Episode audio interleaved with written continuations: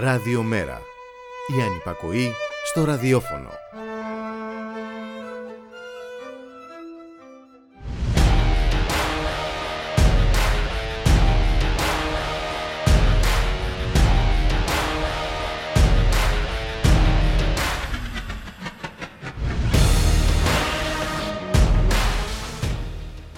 Χαίρετε κυρίες και κύριοι, ακούτε την εκπομπή «Το στίγμα της μέρας» με τον Γιώργη Χρήστου.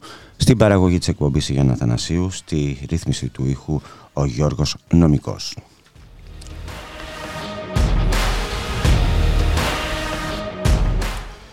Τρίτη σήμερα 4 Απρίλη.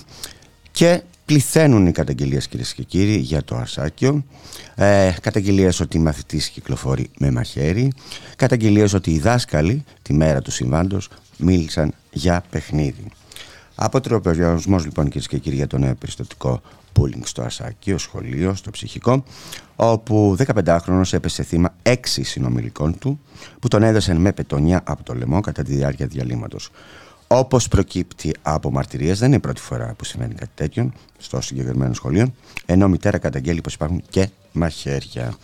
Ε, η μητέρα που πηγαίνει η κόρη της στο σχολείο ε, αυτό, ε, επιβεβαιώνει, μια μητέρα μάλλον που πηγαίνει η κόρη της στο σχολείο αυτό, ε, επιβεβαιώνει τα περιστατικά και ισχυρίζεται ότι οι καθηγητές και οι, οι, οι, οι διευθυντές προσπάθησαν να το καλύψουν. Ε, σύμφωνα με όσα ε, μετέφερε το παιδί της, αυτή είναι, ε, μίλησε σε, το πρωί στα, σε τηλεοπτικούς σταθμούς. Υπήρξε μεγάλη αναστάτωση στο προάβλιο, ενώ όταν άρχισαν να ρωτάνε τους δασκάλους τι συμβαίνει, εκείνοι τους είπαν ότι υπήρξε ένα περιστατικό, ένα παιχνίδι μεταξύ ε, των μαθητών του γυμνασίου. Δεν συμβαίνει τίποτα απολύτως, μην αναστατώνεστε και παρόλα αυτά, αν κάποιος σας ενοχλήσει, να έρθετε να μας το πείτε. Ε, μάλιστα, κατηγγείλε πως γίνονται συχνά τέτοια περιστατικά και κάθε φορά οι διευθυντές λένε μην ανησυχείτε. Η συγκεκριμένη μητέρα κατήγγειλε ότι υπάρχει μαθητής που κυκλοφορεί με πεταλούδα μαχαίρι και εκβιάζει τα παιδιά και ότι, ότι οι καθηγητές ε, το γνωρίζουν. Λοιπόν, ε, το Αρσάκιο έβγαλε μια ανακοίνωση η, η οποία είναι, πώς να σας το πω, δηλαδή ε, και έτσι και γιουβέτσι, ενημερώνει τους γονείς και τους μαθητές που φοιτούν στο, στα σχολεία ε, της ε, φιλεκπαιδευτικής εταιρείας ότι εντός της ημέρας, χθες την έβγαλε αυτή την ανακοίνωση, θα κινηθούν οι πειθαρχικές διαδικασίες ώστε να διαρευνηθεί ώστε να διαρευνηθεί η ευθύνη των εμπλεκόμενων μαθητών από τα αρμόδια όργανα, το Σύλλογο Διδασκόντων δηλαδή.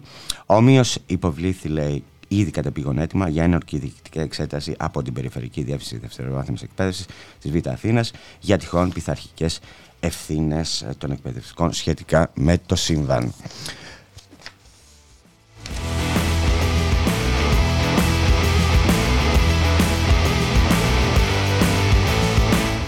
Και από το περιστατικό με τον bullying στο Αρσάκι να πάμε στον Κολονό. Όλοι γνωρίζουμε ότι δέχτηκε ε, νέα επίθεση. Η Επιτροπή Αλληλεγγύη στη 12χρονη την ε, κατονομάζει δολοφονική επίθεση προκειμένου να της κλείσουν το στόμα. Λοιπόν, τουλάχιστον 6-7 νέα πρόσωπα που την έχουν κακοποιήσει σεξουαλικά αναμένεται να κατονομάσει η 12χρονη θύμα βιασμού και τρέφει στον κολόνο με τους συνηγόρους της οικογένειας να υποβάλουν έτοιμα για συμπληρωματική κατάθεση στη σκιά της πρωτοφανώς αυτής επίθεσης που σας είπα. Η εκ των συνηγόρων της οικογένειας της 12χρονη Αντωνία Λεγάκη υπέβαλε σήμερα το αίτημα αυτό στην ανακρίτη της υπόθεσης, προκειμένου το κορίτσι να δώσει τη συμπληρωματική κατάθεση για πρόσωπα που έχουν παραμείνει εκτό εκτός του ιδιοκτικού μηχανισμού και συμμετείχαν στη σεξουαλική κακοποίηση που έχει υποστεί. Λοιπόν, κοντά στο στούντιο κυρίες και κύριοι έχουμε τον τέος εκπρόσωπο του ΜΕΡΙ25, τον Μιχαλή Κρυθαρίδη και υποψήφιο βουλευτή Α Θεσσαλονίκης.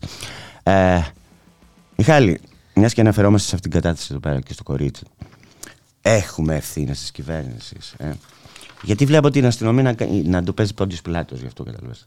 Κοίταξε Γιώργη, καλό μεσημέρι καταρχάς. Κοίταξε εδώ έχουμε μια κατάσταση η οποία αν θυμάσαι πριν από λίγους μήνες υπήρξε από την ίδια την αρμόδια υπουργό την κυρία Μιχαηλίδου σε ερώτηση, σε απάντηση μάλλον σε ερώτηση του, του βουλευτή μας του, του Κρήτονα του Αρσένιου που επί της ουσίας η κυρία Μιχαηλίδου τότε έδινε και, και στοχοποιούσε και φωτογράφιζε το πού βρίσκεται η κοπέλα όταν εμείς από τότε ήδη είχαμε επισημάνει ότι με αυτόν τον τρόπο βρίσκεται σε τεράστιο κίνδυνο και η κυρία Λεγάκη ε, και οι ε, διάφορες έτσι, πρωτοβουλίες και κινήσεις που έχουν κινηθεί σχετικά με το, με το ζήτημα τα, τα έχουν θέσει όλα αυτά πρώτων ευθυνών της, ε, της πολιτείας και εδώ έχουμε το εξής παράδοξο.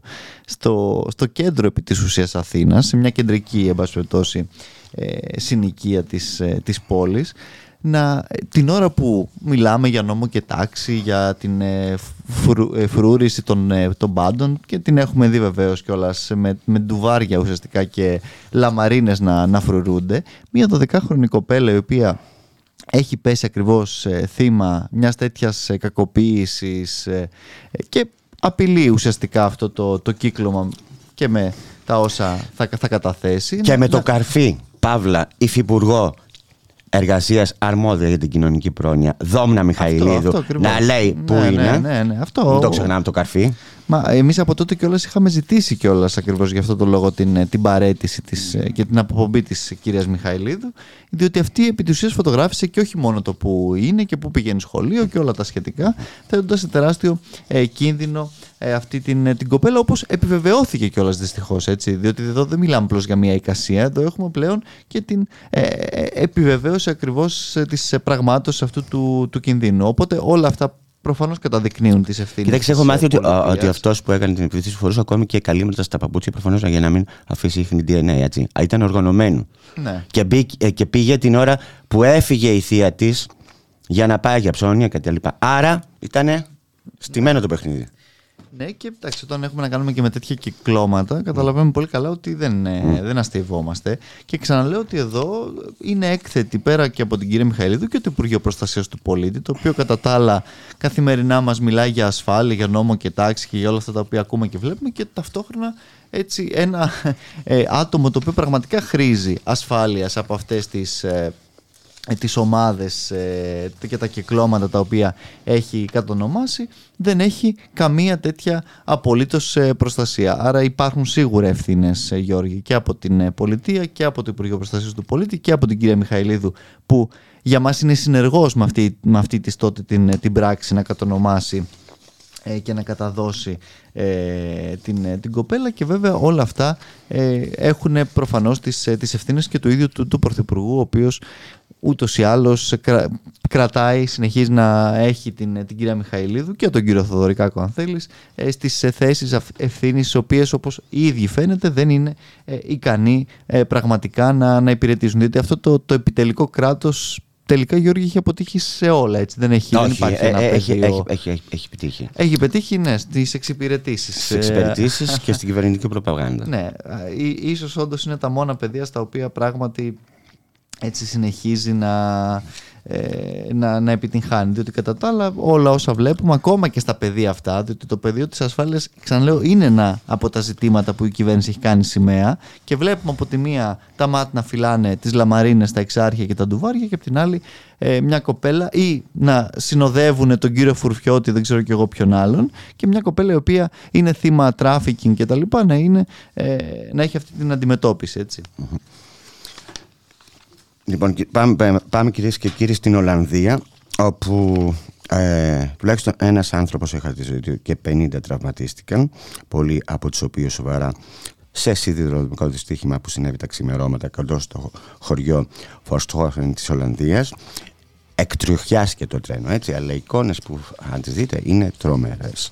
Ε, την ίδια ώρα στην Ελλάδα φύγει από το αδιέξοδο που η ίδια δημιούργησε αξιο, απαξιώνοντας το σιδηρόδρομο, επιχειρεί η κυβέρνηση, προσπαθώντας να αντικαταστήσει τους Ιταλούς επενδυτές, φέροντας στη θέση τους Γάλλους επενδυτές. Αυτή λοιπόν είναι η, το, αυτό που ήθελε να κάνει η κυβέρνηση. Έτσι. Ιδιωτικοποιεί, παραμένει σε ιδιώτη ο σιδηρόδρομος, καμία ε, προσπάθεια για να επανέλθει στο δημόσιο. Ένα σχόλιο καμία προσπάθεια για να επανέλθει στο δημόσιο και καμία προσπάθεια για να γίνει και ενιαίος. Διότι πέρα από την επαναφορά στο, στο δημόσιο για μας ε, και κοινωνικό, όχι απλά δημόσιο, διότι πρέπει να υπάρχει και ο κοινωνικός έλεγχος μέσα ε, σε όλα αυτά, θα πρέπει να είναι και ενιαίος ο ίδιος ο φορέας, διότι ακριβώς έχουμε δει πώς αυτές οι πολιτικές της διάσπασης σε τέτοιες βασικές υποδομές που ε, δυστυχώς οδηγούν, ε, Γιώργη. Και βέβαια, να πούμε ότι πέρα από αυτό, δεν υπάρχουν σχετικές δεσμεύσεις ούτε από την αξιωματική αντιπολίτευση όσον αφορά την επανακρατικοποίηση της τρένοσέ την οποία η ίδια ε, τότε ξεπούλησε και βέβαια συνεχίζεται παράλληλα και η συνολική εκποίηση.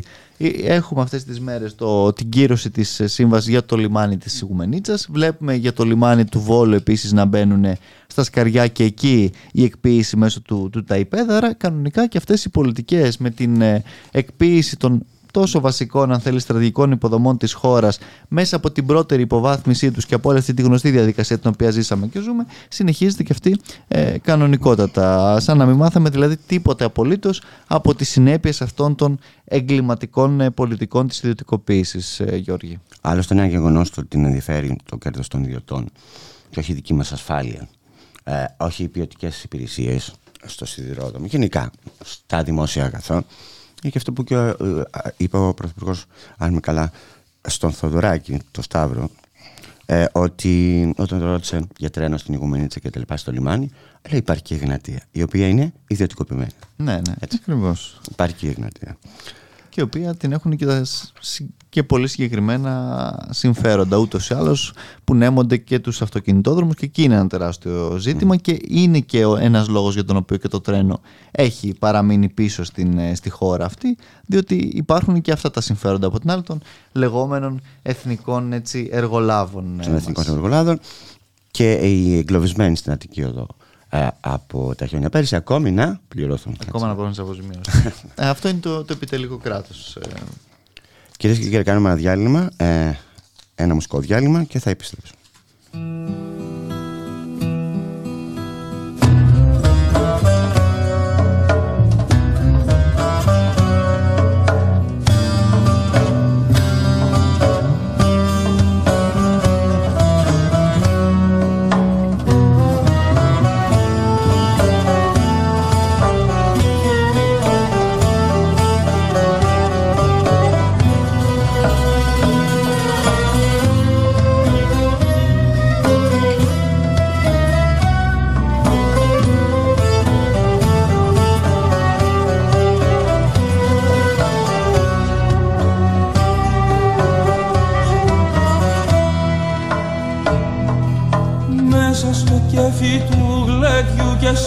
Κρασιού τη ζάλη ένας μικρός σε μίλησε μα από φωτιά μεγάλη. Ξένε ότι είχες να μας πεις όλα τα αρώμα στα πες. Γύρισες όταν έχασες όνειρα και αγάπη και αγάπες.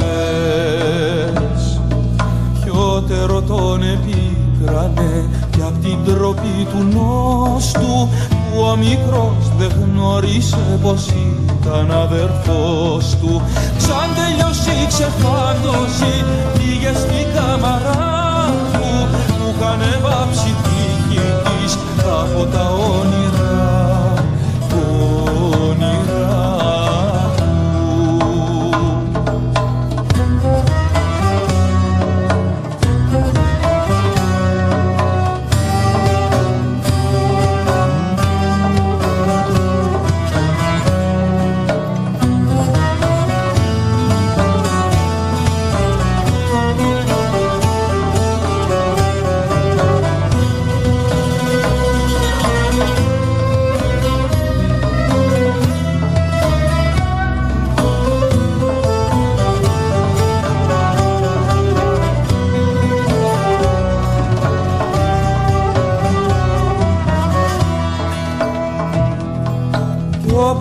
ξετυλίγονταν τα όνειρα τα πρώτα. Ο αδερφός του χτύπησε της κάμαρας στην πόρτα και του είπε πως από καιρό τον τυραννά η σκέψη μα απόψε τα αποφάσισε αλλά αρπονάμισε να μισέψει Επώνεσε όπως πονεί παλιά πληγή πανίγη και του δίπλο παράγγελνε τι πρέπει να αποφύγει. Εκεί στα ξένα που θα πας μην βγεις νερό αδερφέ μου της λησμονιάς και μαραθής αν θε και κάτι θε κάτι θε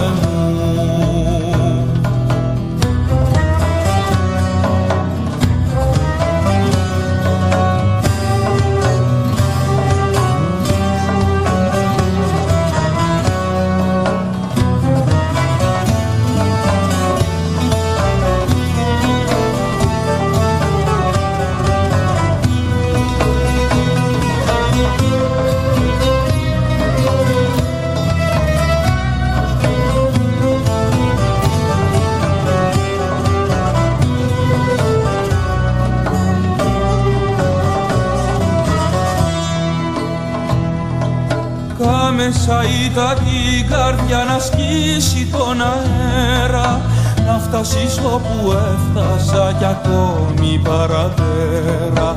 Και το στερνό που θα σου πω πριν από τη φυγή σου πρόσεξε στο ταξίδι σου μη χάσεις την ψυχή την ψυχή σου. Μέσα στη νύχτα μείνανε για ώρα αγκαλιασμένοι και νιώθαν πως μα ώρα το σκηνή ήταν δεμένη. Κι όπως το συναπόδανε και μακραίνε η σκιά του έπεσε στο προσκέφαλο και κλάψε απ' την καρδιά την καρδιά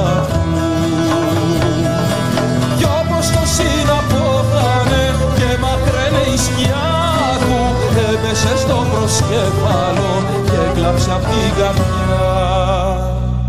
Την καρδιά του. Επιστροφή κυρίες και κύριοι στην εκπομπή Το Στίγμα της Μέρας με τον Γιώργο Χρήστο, στην παραγωγή της εκπομπής Αιγυπτιανά Θανασίου, στη ρύθμιση του ήχου Γιώργου Νομικός. Και παραμένουμε ε, στην επικαιρότητα ε, με την παράλληλη, αν χρειαστεί, ε, με τον παράλληλο συγγνώμη σχολιασμό αν χρειαστεί από τον Μιχάλη Κρυχταρίδη, ε, τον ε, βουλευτή, τον υποψήφιο βουλευτή της Α Θεσσαλονίκης και δεν θα σε ξαναπώ ως εκπρόσωπο. Πρώην. Να ξεχαστεί αυτό. λοιπόν, ε, έχουμε κυρίες και κύριοι, να πάμε λίγο στην προεκλογική εξ- εκστρατεία. Τώρα θα σχολιάσεις. Λοιπόν, βλέπουμε ε, ότι συνεχίζεται η, η προεκλογική κόντρα με φόντο της μετεκλογικές συνεργασίες. Α, αλλά βλέπουμε ότι κυριαρχεί, θα την έλεγα εγώ, ε, Μια βιολογία. όχι, προεκλογική περίοδο real estate. Μια βιλολογία. real estate, ναι, ναι. Ε, πρά- πράγματι. Εντάξει, είναι νομίζω ότι πρώτα απ' όλα εντάξει, είναι μια, μια, μια τακτική η οποία απο- προσανατολίζει την, ε, την κοινή γνώμη σε πολύ μεγάλο βαθμό με τα πραγματικά της ε, προβλήματα. Ο κόσμος εκεί έξω δεν ε, ε, έχει να, να, να, να χωρίσει εν πάση περιπτώσει τις, ε, τις βίλες του και το ποιος τις νοικιάζει και με ποιο τρόπο. Προφανώς όλα έχουν ε, την, ε, τη σημασία και την αξία τους. Έτσι, το, το αν η, ο Πρωθυπουργός, η σύζυγός του ή κάποιος τέλεχος εξωματικής αντιπολίτευσης οποιοδήποτε ε, έχει μισθώνει εν πάση περιπτώσει κάποιο τέτοιο ακίνητο σε κάποιο νησί έχει μια σημασία και μια αξία αλλά από εκεί έπειτα δεν είναι σε καμία περίπτωση το κυρίαρχο και αυτό το οποίο θα έπρεπε ε, να αναδειχθεί αυτή τη στιγμή στο, στο πρωτεύον όσον αφορά την, ε, την προεκλογική, όπως λες και εσύ, περίοδο που, που έχει ξεκινήσει. Ε, διότι υπάρχουν τα πολύ σοβαρά ζητήματα που αντιμετωπίζει η κοινωνία. Η κοινωνία αυτό το οποίο αντιμετωπίζει όσον αφορά το real estate είναι το, τα σπίτια της ε, που, που χάνει και τα μαγαζιά της μέσα από τις γνωστές διαδικασίες των πληστηριασμών με τα αρπακτικά ταμεία και τους με όλα μισθούς αυτά. που χάνει από, Έτσι. από την ακρίβεια, έτσι. όλα αυτά. Ακριβώς, ε, τις συντάξεις που χάνει, διότι και, και, και σε αυτό να σου πω, Γιώργο, ότι έχουμε και πάλι μια εξαπάτηση των, ε, των συνταξιούχων και των χαμηλών συνταξιούχων, διότι η κυβέρνηση, θυμάσαι, πανηγύριζε για την αύξηση, την οποία τελικά πάρα πολλοί δεν είδαν. Στη συνέχεια, Είχαμε μια κινητοποίηση σήμερα με κεντρικό του σύνθεσμα των συνταξιούχων, ενώ- ενώ η ακρίβεια κλέβει τη σύνταξη και τη ζωή μας, έτσι. Ακριβώς. Στη συνέχεια είχαμε υποτίθεται το έκτακτο επίδομα το οποίο ε, θα, θα, θα, θα δινόταν εν πάση περιπτώσει για το, για το Πάσχα. Τελικά και αυτό το επίδομα το πήρανε πάρα πολύ λίγοι, διότι ουσιαστικά η κυβέρνηση είπε ότι όσοι πήραν την αύξηση ή κάτι λιγότερο από την αύξηση δεν θα πάρουν το επίδομα ή όσοι εν πάση περιπτώσει τα έμπλεξε και λίγο και με την επιταγή ακρίβειας των Χριστουγέννων. Οπότε μιλάμε για μια κατάσταση όπου ακόμα και αυτά τα ψίχουλα τα οποία δίνονται, διότι για, για ψίχουλα μιλάμε έτσι, ε, ακόμα και αυτά ε, δεν μπορούν σε καμία περίπτωση να ανακουφίσουν ε, τον κόσμο, αλλά ακο- ακόμα και εκεί έχουμε και πάλι και την τεράστια κοροϊδία την οποία συνεχίζουμε να βλέπουμε. Και μια κοροϊδία βεβαίως η οποία είναι και, και ευρύτερη, διότι και ο κύριος Τσίπρας πάλι και αυτός από την Ελευσίνα μιλούσε για την εξαπάτηση από την πλευρά της Νέας Δημοκρατίας των συνταξιούχων, όταν και ο ίδιος βέβαια για τη 13η σύνταξη για την οποία μιλάει, επί της ουσίας και αυτό μια μορφή εξαπάτησης ήταν. Δεν ήταν ποτέ 13η σύνταξη, το ξέρει πολύ καλά ε, και ο ίδιος και βέβαια στη συνέχεια ε, ήταν η γνωστή τακτική αυτή του, του, των επιδομάτων που δίνονται προεκλογικά, την οποία ακολουθεί βέβαια πιστά και ο κ. Μητσοτάκης χωρίς να υπάρχουν Για να μην, δώσουν μόνιμες- την απο... ο, ε, να μην Ακριβώς. επιστρέψουν την απώλεια στις Ακριβώς. συντάξεις και τη Ακριβώς. 13 13η και 14η σύνταξη. Έτσι. Βέβαια. Αυτά δηλαδή τα οποία ε, θα, θα έπρεπε κανονικά να συζητάμε, υποτίθεται έχοντας βγει όπως μας λένε από τις μνημονιακές διαδικασίες, Γιώργη. Έτσι. Και βλέπω κιόλας ότι. Και δεν λένε, κατά βάση δεν λένε την αλήθεια, νομίζω, σε όλους μας. Έρχονται δύσκολες μέρες. Το βλέπουμε στο διεθνές περιβάλλον. Και ό,τι κάτι αρνητικό γίνεται στο διεθνές περιβάλλον, ποιος το πληρώνει, εμείς. Ναι. Πάντως, να, σου, να σου πω ότι στον αντίποδο εδώ ο κ. Μητσάκη έχει στήσει μια φιέστα σήμερα για την οικονομία και μιλάει αυτή τη στιγμή. Γιατί υπάρχει ότι, μέρα που δεν στέλνεις τη φιέστα; Όχι, όχι. Σήμερα, λέω, είναι, μέρα, είναι η μέρα της οικονομίας. ε, όπου είναι και ο πρόεδρος του Eurogroup εδώ, ο οποίος δίνει συγχαρητήρια για τεράστια πρόοδο που έχει συντελεστεί λέει, στην οικονομία. Ε, όλα αυτά βεβαίως θα τα δούμε μετά τις εκλογές. διότι τώρα τα συγχαρητήρια είναι καλά. Αλλά όταν. Ε, και, και, και αν ξέρεις πραγματικά και αν υπάρχει όντως μια τέτοια, αν έχει συντελεστεί αυτή η, η, τεράστια πρόοδος που, που συζητάμε, γιατί δεν μειώνουμε το ΦΠΑ; Γιατί δεν καταργούμε την προπληρωμή φόρου, γιατί δεν ε, αυξάνουμε πραγματικά, δεν επαναφέρουμε, όπως λέμε, την, τη 13η και 14η σύνταξη, το 13ο και 14ο μισθό ε, στο δημόσιο, όλα αυτά τα οποία θα έπρεπε να, ε, να υπάρχουν για να ασφαλίσουν ένα μίνιμουμ, έτσι, δεν μιλάμε τώρα και για, πάλι για κάτι φοβερό και τρομερό, γιατί συνεχίζουν όλες αυτές οι πολιτικές, οι οποίες βλέπουμε, οι οποίες λαιλατούν επί της ουσίας το εισόδημα της ε, κοινωνικής πλειοψηφίας την ώρα που ο κόσμος δυσκολεύεται πάρα πολύ να τα βγάλει πέρα με την ακρίβεια, με όλα αυτά τα οποία βλέπεις στους, ε, στους λογαριασμούς, με τους πληστηριασμούς που και αυτοί συνεχίζουν. Γιατί δεν καταργούμε αν είναι έτσι τον, ε, τον Ηρακλή αφού όπως ε, μας ε, διαβεβαιώνουν υπάρχει τέτοια τεράστια πρόοδο στην, στην οικονομία γιατί πρέπει να αφήσουμε την, την κοινωνία να συνεχίζει με αυτόν τον τρόπο να, να χυμάζεται. Προφανώς επειδή ε, δεν ισχύει κάτι τέτοιο και βέβαια τα σπασμένα ως συνήθως αυτής ακριβώς της ε, οικονομικής διαχείρισης τα πληρώνει ε, όπως λες και εσύ ως συνήθως ο ίδιος ο λαός, οι ίδιοι οι πολίτες οι οποίοι καθημερινά καλούνται να αντιμετωπίσουν αυτή την, την ε, πολύ δύσκολη πραγματικότητα είτε με τα καλάθια και τα, και τα αυγά και τα, τις λαμπάδες και τα πασχάλια του, του νονού του, του κύριου Γεωργιάδη είτε με τα πάστα οποία και αυτά όπως είδαμε δεν μπορούν να ανακουφίσουν σε καμία περίπτωση τις τεράστιες ανάγκες Ούτε η αύξηση του κατώτατου μισθού.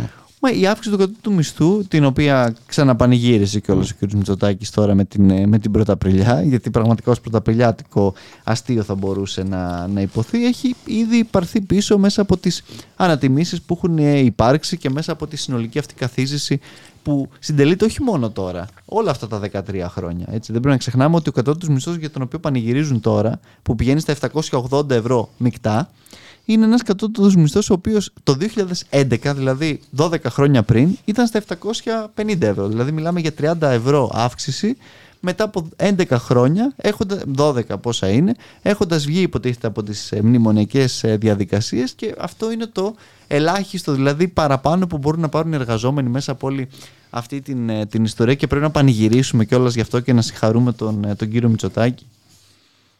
Εντάξει να, πούμε, να, να, να, το υπενθυμίσουμε μάλλον ότι αυτοί οι τρεις που μαλώνουν για την εξουσία της χώρας, δηλαδή ο, ο Μητσοτάκης και η Νέα Δημοκρατία, ο ΣΥΡΙΖΑ και ο Τσίπρα, ε, ο και το Πασόκ, είναι αυτοί που ψήφισαν μνημόνια και όλοι μαζί το τρίτο μνημόνιο. Έτσι. Ακριβώς. Είναι ίδιοι.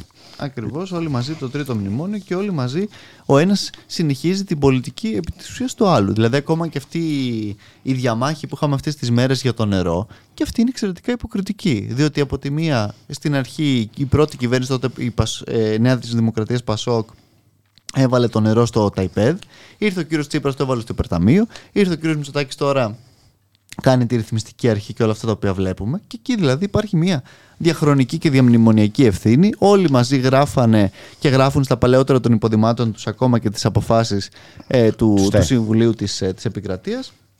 Και τώρα ο καθένας προσπαθεί να μας πει ότι κανένας δεν είχε σκοπό να ιδιωτικοποιήσει το νερό, ας πούμε. Εντάξει. Ε, είναι μια ε, ιστορία δυστυχώς σαν και αυτή την οποία ζήσαμε και, και στα Τέμπη και σαν και αυτή την οποία ζούμε πλέον σχεδόν σε όλα τα, τα πεδία στα οποία μπορούσε να υπάρξει άσκηση έτσι, δημόσιας κοινωνικής πολιτικής η οποία με τον ένα ή με τον άλλο τρόπο προσπαθεί να περάσει στα γνωστά ολιγαρχικά συμφέροντα για να μπορούν να βγάζουν και από εκεί διότι δεν τους φτάνουν όλα τα υπόλοιπα, δεν του φτάνει το ιδιωτικό χρέος, μέσα από το οποίο επίσης βγάζουν τις τεράστιες προσόδους αυτές. Πρέπει ε, να, να εξαντληθούν όλα τα πεδία κερδο, ε, κερδοφορίας για αυτούς την ώρα που ε, για τον κόσμο τα παιδεία είναι διαρκώς ε, συρρήκνωση επί της ουσίας και στην πραγματικότητα των, των εισοδημάτων τους ακόμα και, και με τις δίθεν αυξήσεις αυτές οι οποίες ξαναλέω αν λάβουμε υπόψη μας τη συνολική και αθρηστική ε, τον, τον πληθωρισμό αυτόν τον οποίο μόνο το τελευταίο διάστημα αν θέλεις έχουμε έχουν ήδη πάρθει πίσω όλες αυτές οι όποιες εν πάση περιπτώσει αυξήσεις έχουν γίνει. Μάλιστα. Να σας πω κυρίες και κύριοι ότι σε κινητοποίηση τη σημερινή συνεδρία του Δημοτικού Συμβουλίου Αμαρουσίου στι 6 το απόγευμα, καλή Επιτροπή Αγώνα ενάντια στη μετεκατάσταση του Καζίνο Πάρνηθας στο Μαρούσι. Όπως αναφέρει η Επιτροπή, λίγο πριν από τη λήξη της θητείας της, η κυβέρνηση κλείνει άλλη μια εκκρεμότητα της προς όφελος των μεγάλων επιχειρηματικών συμφερόντων. Είναι αυτό που λέγαμε πριν με τον Μιχάλη, ότι εξυπηρετεί αυτούς και αφήνει εμάς. Και σε αυτό το ζήτημα επίσης έχουν βάλει όλο το ναι. χεράκι τους.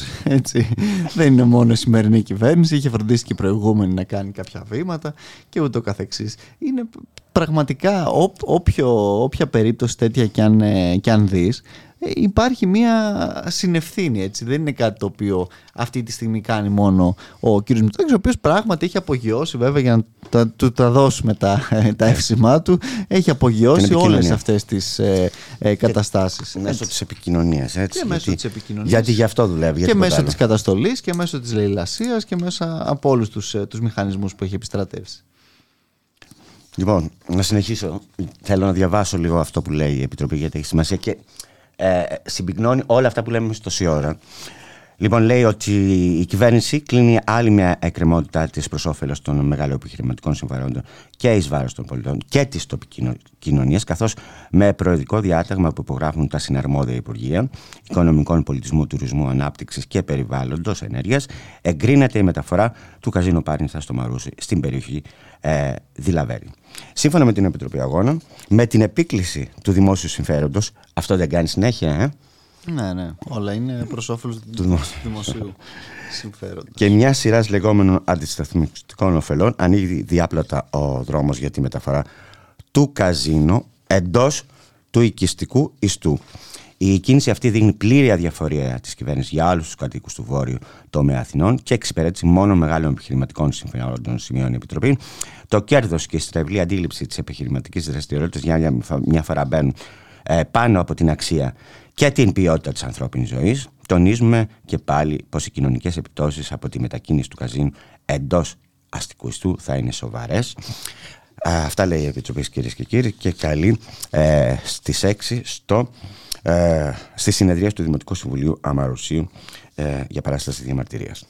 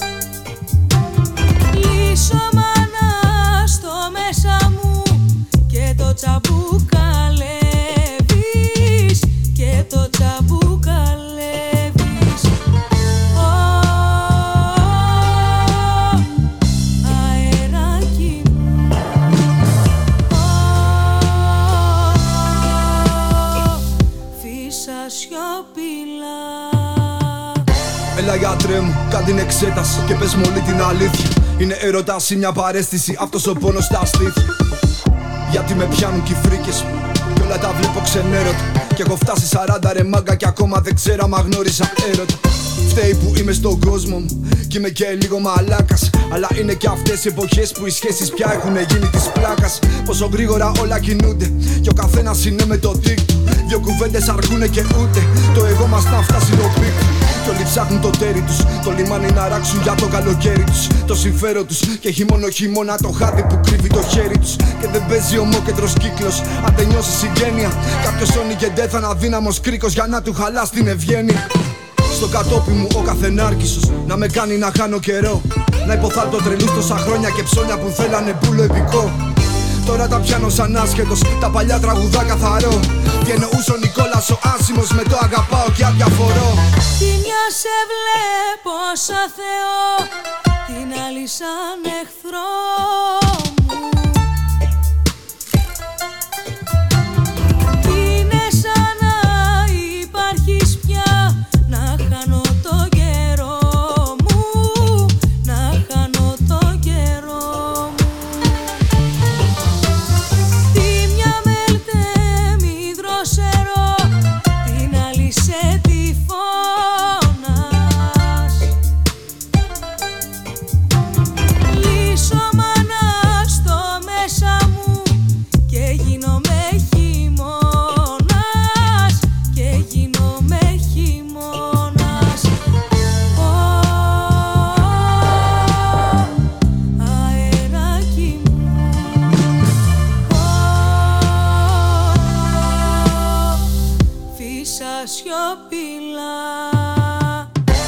αδερφέ μου γιατί νιώθω κάπως κι όλα μου φαίνονται χάλια Γιατί είσαι και ο μόνος που βλέπει το λάθος και δεν θα με πήξει στα σάλια Κι όλοι τους πια δεν ακούνε μέσα στο μικρό κοσμό τους Πως θα βολευτούνε ρε φίλε είναι όλοι μονάχα με τον εαυτό τους κι όλες οι σχέσεις με δέκα μποφόρια, σαν τα κεριά τρεμοπαίζουμε.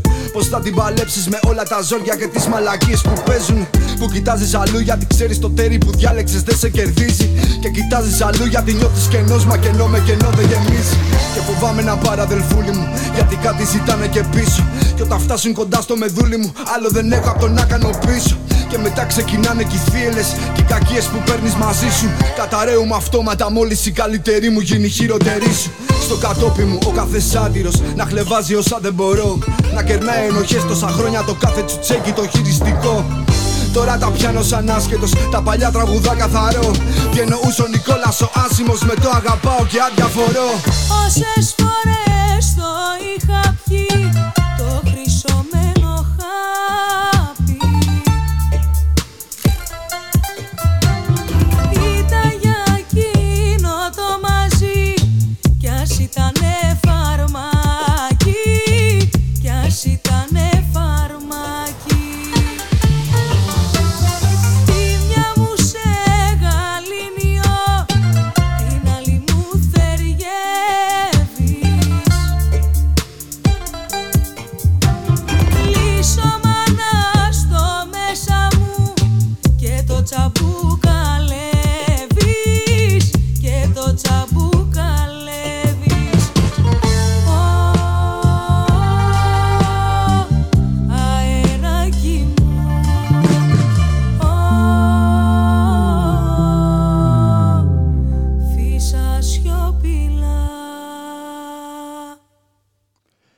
Επιστροφή κυρίες και κύριοι στην εκπομπή Το Στίγμα της Μέρας με τον Γιώργο Χριστού, στην παραγωγή της εκπομπής Γιάννα Θανασίου, στη ρύθμιση του ήχου ο Γιώργος Νομικός και περνάμε στο πρώτο θέμα της εκπομπής που αφορά στην ασφάλεια, ε, στην ασφαλή μεταφορά εργαζομένων και επιβατών στα δημόσια μέσα μαζικής μεταφοράς. Το προηγούμενο διήμερο είχαμε στάσεις εργασίας σε λεωφορεία και τρόλερ, γι' αυτό ακριβώς το λόγο. Ε, για το θέμα αυτό θα μιλήσουμε με τον Αποστόλη τον Κασιμέρη που είναι εργαζόμενος στην ΟΣΥ και μέλος της ανεξάρτητης παρέμβασης ΕΘΕΛ ΟΑΣΑ και βρίσκεται στην άλλη άκρη της τηλεφωνικής γραμμής. Γεια σου Αποστόλη. Ε, καλό μεσημέρι, Γιώργο. Λοιπόν, Ε, πες. Θέλω να πεις κάτι πριν να σε ρωτήσω; τίποτα. Όχι, άκουσα τον πρόλογο σχετικά με την ασφάλεια κλπ. Είναι πραγματικά οξύμορο. Έτσι, να, όταν ε, ανεβαίνει εργαζόμενος και επιβάτης σε 30 ετών όχημα, να μιλάμε πλέον για ασφάλεια. Τι να κάνεις, τι να πρωτοκάνεις μάλλον και τι να πρωτοπείς. Έχουμε και μάλιστα το τελευταίο διάστημα ε, να έχουμε δει να, β- να, να, να βρέχει οροφές στα κεφάλια των επιβατών έτσι όπως έγινε στη γραμμή Χ95 ε, στις 29 Μάρτη και έγινε και στο 040 το λεωφορείο έτσι δεν είναι; Ναι, και σε ναι, άλλα ναι. φαντάζομαι που δεν γνωρίζουμε ακόμα ε, περιστατικά τέτοια εμείς. Ναι, ναι, ναι. Έχουν γίνει δυστυχώς. Έχουν γίνει. Και αυτό οφείλεται καθαρά και μόνο στην παλαιότητα των οχημάτων. Έχει γίνει σε οχήματα τα οποία έχουν ηλικία κοντά στα 25 έτη και όπως είναι φυσικό με τέτοιου είδους ε, προβλήματα ε, δεν μπορείς να τα αντιμετωπίσεις ε, δια, της, ε, δια του προληπτικού έλεγχου. Ε, θέλει απόσυρση το όχημα. Γιατί το όχημα είναι γερασμένο, είναι κουρασμένο. Ε, να κάτσεις να το ανακατασκευάσεις, δηλαδή να το λύσεις όλο και να το ξαναχτίσεις πάλι από την αρχή, αφού κάνεις τις απαραίτητες διορθώσεις, είναι ένα αρκετά μεγάλο κόστος και δεν ξέρουμε αν συμφέρει αυτή τη στιγμή την εταιρεία. Μιλάω για οχήματα 25 ετών. Ναι, αλλά και εγώ ξέρω ότι, ότι, ότι υπάρχουν και προβλήματα και σε νεότερα, όπως αυτά στα leasing. Έτσι. Ε, καλά, αυτά τώρα είναι τα μπυρπαρά που έφερε από το βορρά οι μεγαλοεισαγωγεί, οι αυτοκινητέμποροι και οι οποίοι ήταν φίλοι της κυβέρνησης και του το είχε υποσχεθεί πριν ακόμα γίνει κυβέρνηση η Νέα Δημοκρατία mm-hmm. ότι θα προχωρήσαμε σε leasing. Βέβαια και ο ΣΥΡΙΖΑ έχει κάνει τις του μέσα από κάτι διοικητικά συμβούλια του ΑΣΑ υπό τη μορφή ερωτήματος αν θα έπρεπε να προχωρήσουμε στην ενοικίαση των μάθημα ε, ταινία πάει το πράγμα, καρέ καρέ. Φτάσαμε αυτή τη στιγμή να έχουμε λεωφορεία τα οποία είναι 10 ετών, 12 ετών, 14 ετών, τα οποία έχουν και κοντά στο 1 εκατομμύριο Τα οποία βέβαια έχουν αποσυρθεί από όλες τις ε, αναπτυγμένες ε, σε εισαγωγικά οικονομικά χώρες. Mm-hmm. Όπως τα τρένα που μας φέρνουν κάτι ανάλογο, μου λες τώρα. Ε, καλά, εντάξει, τα τρένα ήταν πραγματικά σκουπιδαριό αυτά που είτε. Και εκεί πάλι την κορδέλα έκοψε ο ΣΥΡΙΖΑ και συνέχισε να τα μνημόνια είναι ένα διαδοχικό πράγμα. Όποιος και να ανέβει απάνω και δηλώσει πίστη και αφοσίωση, στην ουσία παίρνει τη σκητάλη και τα εφαρμόζει. Εφαρμόζει την υποχρηματοδότηση στα μέσα μαζικής μεταφοράς, το κόψιμο των μισθών στους εργαζόμενους, τη μείωση, ε, την αύξηση των ε, ορίων συνταξιοδότησης και ούτω καθεξής. Το ζούμε τώρα 13 χρόνια και έχει και αρκετά συνέχεια. Θέλω να πιστεύω ότι ο κόσμος κάποια στιγμή θα, θα ξυπνήσει και δεν θα τους δώσει τη συνέχεια την οποία λαμβάνουν κάθε 3-4 χρόνια. Ε, ο ΑΣΑ, ε, η ΟΣΥ, το Υπουργείο Υποδομών, δεν έχουν ανακοινώσει κανένα χρονοδιάγραμμα, νομίζω, έτσι, για την απόσυση και αντικατάσταση αυτών των λεωφορείων. Κάτι που εσείς ζητάτε μαζί με την ε, εφαρμογή της συλλογικής συμβασίας Κοιτάξτε να δείτε. Τώρα εντάξει, τα έχουν, επειδή τα έχουμε ξαναμιλήσει από αυτήν την εκπομπή, mm. τα συνδικάτα του χώρου είναι πλήρως ελεγχόμενα από τις δυνάμεις της Νέας Δημοκρατίας και του Βασό. Έτσι, δεν περιμένουμε δηλαδή κάτι διαφορετικά. Για μας είναι προσχηματικές κυρίως οι κινητοποιήσει οι οποίες γίνονται. Mm. Μπορεί βέβαια να ήταν κάτι το οποίο περιμέναν αρκετό καιρό οι εργαζόμενοι πραγματικά για να σηκωθεί να δείξει το ανάστημα του κλάδο. Αλλά συγγνώμη, όταν γίνεται πέντε μέρες πριν κλείσει η Βουλή και πάμε σε εκλογές, είναι καθαρά για να έχουν ένα θεαματικό φινάλε, κυρίως οι εργατοπατέρες συνδικαλιστικής γραφειοκρατίας. Ο κόσμος στις συγκοινωνίες έχει πολλά προβλήματα, η συγκοινωνία ίδια έχει πάρα πολλά προβλήματα. Οδεύει προς την πλήρη ιδιωτικοποίηση. Μην ξεχνάμε ότι το 2018 οι Ιταλοί τη Φερόβη, δηλαδή οι ιδιοκτήτες της Ρενοσέ, είχαν πει ότι ενδιαφερόμαστε και για τις αστικές συγκοινωνίες της Αθήνας. Περιμένουν να πέσει σαν όριμο φρούτο και να την πάρουν μπυρ παρά, έστω και για πολύ λίγα για ψίχουλα, να πάρουν τις αστικές συγκοινωνίες της Αθήνας, ξένοι επενδυτές εισαγωγικά, για να μπορέσουν πραγματικά να κάνουν μια ακόμα αρπαχτή κοντά στις άλλες. Το Υπουργείο, ο ΟΣΥ ή ο ΣΥ ή ο ΑΣΑ δεν υδρώνει τα φάκη τους, γνωρίζουν πολύ καλά, υπάρχει συνεννόηση με τα ελεγχόμενα συνδικάτα και κυριολεκτικά και αν θα πάρουν εργαζόμενοι θα είναι ψίχουλα αυτά που θα πάρουν. Μην ξεχνάτε κύριε σύντροφε Γιώργο ότι εδώ και 13, 13 χρόνια οι εργαζόμενοι στις συγκοινωνίες έχουν υποστεί απίστευτες μειώσεις μισθού και από την είσοδο στο ενιαίο μισθολόγιο δεν έχουν δει ούτε ένα ευρώ αύξηση μέχρι σήμερα, δηλαδή από το 2012 μέχρι σήμερα. Έτσι. Είναι ο μισθός είναι πραγματικά είναι πολύ χαμηλά, πάρα πολύ χαμηλά, δεν φτάνει ούτε για τις πρώτες 10 μέρες και οι περισσότεροι εργαζόμενοι στις αστικές κοινωνίες και στις άλλες 10 υποθέτω, πρέπει να κάνουν δεύτερη δουλειά για να μπορέσουν να τα φέρουν όλα. Βλέπουμε λοιπόν ότι η κυβέρνηση απαξιώνει τις ε, δημόσιες μεταφορές, ε, τις υποστελεχώνει ε, και αναρωτιέμαι, βλέπουμε, ε, παρατηρούμε κάποιες ε, καθυστερήσεις ε, ε, στα λεωφορεία σε σχέση με την τηλεμαρκτική που μας δίνει. Γιατί γίνεται αυτό; Ε, δεν υπάρχει προσωπικό, δεν υπάρχει στόλος, ε, δεν υπάρχει και καλό σχεδιασμό. Τα άτομα που είναι πάνω σε αυτές τις θέσεις είναι κομματικές επιλογές. Είναι ο κολλητός του κολλητού. Υπάρχουν κενέ βάρδιες, δηλαδή. Υπάρχουν κενές βάρδιες. Ε, καθημερινά ένα 20%. Και αν λάβουμε υπόψη ότι δουλεύουν πάρα πολλοί οδηγοί τα ρεπό τους, πράγμα το οποίο τους στερεί πολύτιμες μέρες ανάπαυσης, θα ήταν πολύ μεγαλύτερο το ποσοστό. Ε, δηλαδή μπορεί να δουλεύουν και 30, και 30 μέρες το μήνα; Δυστυχώς το έχουμε καταγγείλει και κάτι πρέπει να γίνει γι' αυτό.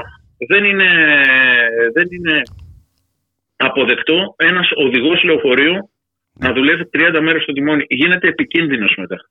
Γίνεται επικίνδυνος και είναι συνένοχος αυτό και η εταιρεία και η κυβέρνηση και το ΙΚΑ, έτσι ο ΕΦΚΑ δηλαδή, είναι όλοι γνώστες γνώστες το τι συμβαίνει αυτή τη στιγμή. Είναι γνώστες το τι συμβαίνει. Και ότι οι οδηγοί λεωφορείων πάνε καθημερινά χωρίς ανάπαυση να αναλάβουν εργασία. Και αν λάβουμε υπόψη ότι ο πληθυσμός είναι γερασμένος στην οσή, είναι πολύ πάνω από τα 52-53 χρόνια, καταλαβαίνετε ότι τι ρίσκο γίνεται καθημερινά. Έτσι. Με οχήματα, ε, όπω είπε και εσύ, που φτάνουν τα 30 χρόνια, έτσι. Ε, βέβαια, βέβαια, βέβαια. Και ε, δεν πληρώνεται πλέον αυτή η εργασία. Δηλαδή να έχεις ένα όχημα, ένα προβληματικό όχημα, με μια συντήρηση, ε, συντήρηση γίνεται η ό,τι καλύτερο μπορεί να γίνει από το τεχνικό προσωπικό. Έτσι, έλεγχος γίνεται. Καθημερινά κόβονται λεωφορεία τα οποία θα βρεθούν ακατάλληλα να μην βγουν έξω, τα οποία είναι βέβαια και εμφανώς οπτικά ότι είναι ακατάλληλα. Έτσι, σε σχέση για να αναφερθούμε και στα κτέλ τα οποία εκεί δεν ισχύει τίποτα, δεν υπάρχει τίποτα. Ε, προσπαθούμε να διατηρήσουμε ένα επίπεδο ασφάλειας. Αλλά και πάλι δεν ο, ο στόλος έπρεπε ήδη να έχει αλλάχθεί δεύτερη φορά. 12 χρόνια είναι ο μέσος όρος ζωής στην Ευρώπη. Εμείς έχουμε λεωφορεία 25 και 30 ετών. Έχουμε 30 ετών αυτή τη στιγμή Mercedes 405N που κυκλοφορούν στο δρόμο, τα οποία παρελήφθησαν το 1993. Ανταλλακτικά που βρίσκεται; Ανταλλακτικά θα βρεθούν ή από τα παλιά λεωφορεία που αποσύρουμε, θα γίνουν στην ουσία, θα κανιβαλίσουν τα παλιά λεωφορεία ή οτιδήποτε άλλο, θα γίνουν δότες εργάων ή θα βρουν έξω στο εμπόριο. Έτσι, τώρα εκεί είναι μια άλλη ιστορία την οποία θα έλεγα να μην ήταν ανοίξουμε καλύτερα εδώ. Ε, τι συμβαίνει με τις προμήθειες των ανταλλακτικών και γενικότερα αν ακολουθείτε μια σωστή πολιτική σε ό,τι αφορά την προμήθεια γενικότερα ανταλλακτικών και οτιδήποτε άλλο έχει σχέση μέσα από δημόσιου διαγωνισμού, ελαστικά παραδείγματος χάρη. Το είπες ήδη ε, πάντως, το λες ήδη. Το λες ήδη το, ε, με, με την τοποθέτηση ναι, ναι, ναι. το λες ήδη. Τι γίνεται; Ε, είχα αναφερθεί, δεν θυμάμαι τώρα, ή από τη δικιά σου εκπομπή ή από τη ε, Μπούλικα, ότι για μια σύμβαση ε, η οποία πραγματικά ήταν σκάνδαλο. Στα λάστιχα ε, αναφέρεις τώρα; Με, ε, ναι, στα λάστιχα, στα λάστιχα τα κινέζικα. Με την Πούλικα έχει μιλήσει με την Πούλικα. Ναι, ναι, ναι. Τα οποία είχα κάνει μηνυτήρια αναφορά, γιατί βέβαια ήταν σκάνδαλο το όλο θέμα. Ήταν σκάνδαλο γιατί; Πώς γίνεται ένας αντιπρόσωπος εισαγωγέας, ο οποίος το 2013 έχει κηρυχθεί έκτοτο, έχει συλληφθεί από την οικονομική αστυνομία για απάτη και πλαστογραφία σε, σε έγγραφα τα οποία κατέθεσε για να πάρει το διαγωνισμό ε, να βρίσκεται ως εκθαύματο ξανά το 2016 επί κυβέρνηση ΣΥΡΙΖΑ και να κερδίζει ένα διαγωνισμό ως μοναδικός μειοδότης. Από τους 100 τόσους αντιπροσώπους που υπήρχαν εισαγωγή ελαστικών δεν έκανε κανένας άλλος προσφορά, μόνος συγκεκριμένος. Πήρε το διαγωνισμό σε αρκετά καλή τιμή για κινέζικο λάστιχο, ε, τα οποία βέβαια τα καταγγέλναν συνεχώς οι οδηγοί ότι είχαν προβλήματα, διαλύονταν στον δρόμο, γλιστράγανε, έχει καταγγείλει και το Σωματείο Τεχνικών ανοιχτά. Βέβαια, έμεινε μόνος στις καταγγελίες. Εμείς προχωρήσαμε σε μηνυτήρια αναφορά αυτής της σύμβασης που πήγε να κάνει η κυβέρνηση του ΣΥΡΙΖΑ. Ε, Παρ' όλα αυτά, η διοίκηση τη ΟΣΥ, τοποθετημένη από το ΣΥΡΙΖΑ, ακάθεκτη προχώρησε ε, να κατοχυρώσει τον διαγωνισμό στον ε, αυτόν τον εισαγωγέα των κινέζικων ελαστικών, των επικίνδυνων κινέζικων ελαστικών. Ε, Παρ' όλα αυτά, η μηνυτήρια αναφορά μας μας πληροφόρησαν μετά 1,5-2 χρόνια ότι χάθηκε κάπου σε μια μετακόμιση. Ε, εδώ έχεις να κάνεις πλέον ε, με μια μαφία γενικότερα. Έτσι, είναι δικαστική, είναι δημοσιοκεντρική. Εγώ τι να πω, δεν ξέρω. Ε, οι δυνάμεις μας είναι μέχρι ενός σημείου. Ε, δυστυχώς ε, λίγοι αγγίζουν αυτά τα πράγματα, ακόμα και μεγάλα σωματεία, γιατί έχεις να κάνεις πραγματικά με ένα τεράστιο κύκλωμα που προσπαθείς να πιάσεις κάπου να τραβήξεις ένα νήμα και να αρχίσεις και τελικά βλέπεις αυτό κάποια στιγμή να κόβεται, να μην υπάρχει συνέχεια.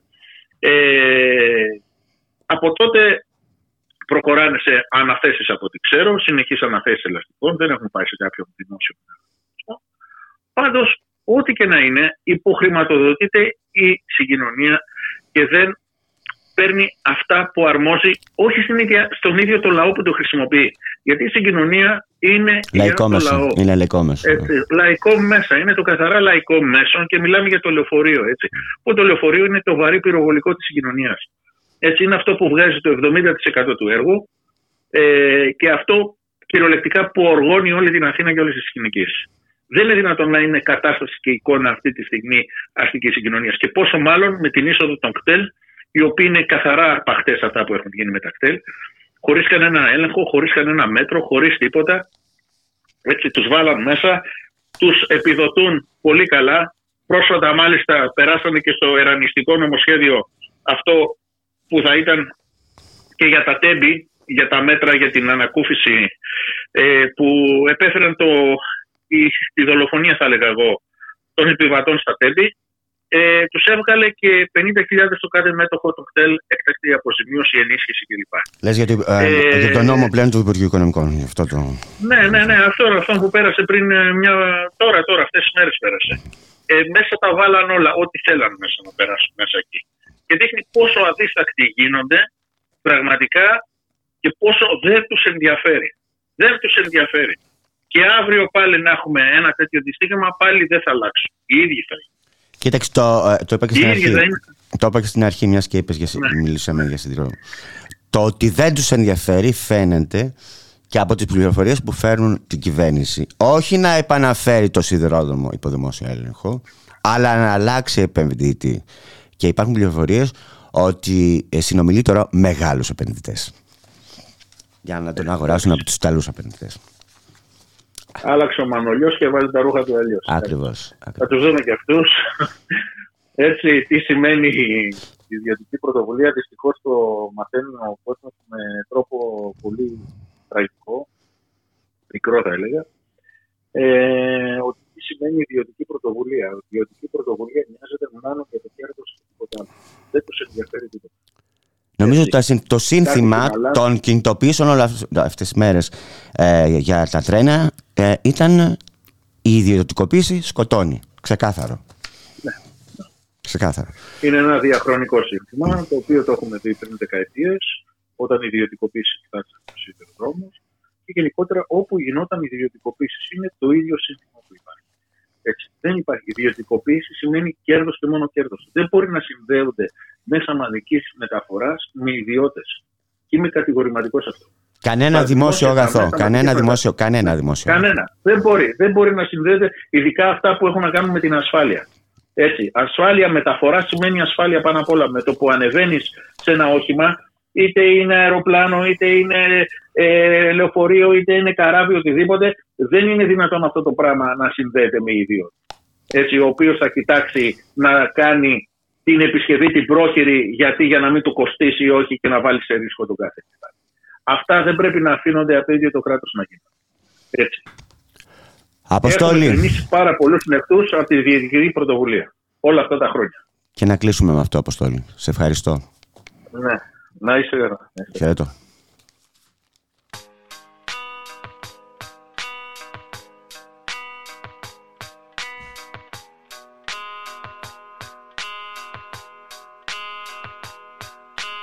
Βάζω λίγο σκοτάδι και λιγάκι βροχή για να σου φτιάξω μια παράξενη αρχή. και να σε ξεμακρύνω λίγο από τη σκέψη σου που έτσι κι αλλιώς ξεσημερίζεται το κέφι σου. Σε πάω σε δρόμο μικρό σε σοκάκι παλιό σε ένα αιώνια ποτισμένο από το κρασί καπηλιό. Μέρος κακόφημο ακόμα και για το στοχασμό μου. Ούτε και ο φόβος δεν με φέρνει στο όνειρό μου. Εδώ λοιπόν θα μοιραστώ μια ιστορία μαζί σου. Που είναι σαν να συνέβη χθες. Και ορκίσου αν σε πειράξει τόσο που ντραπείς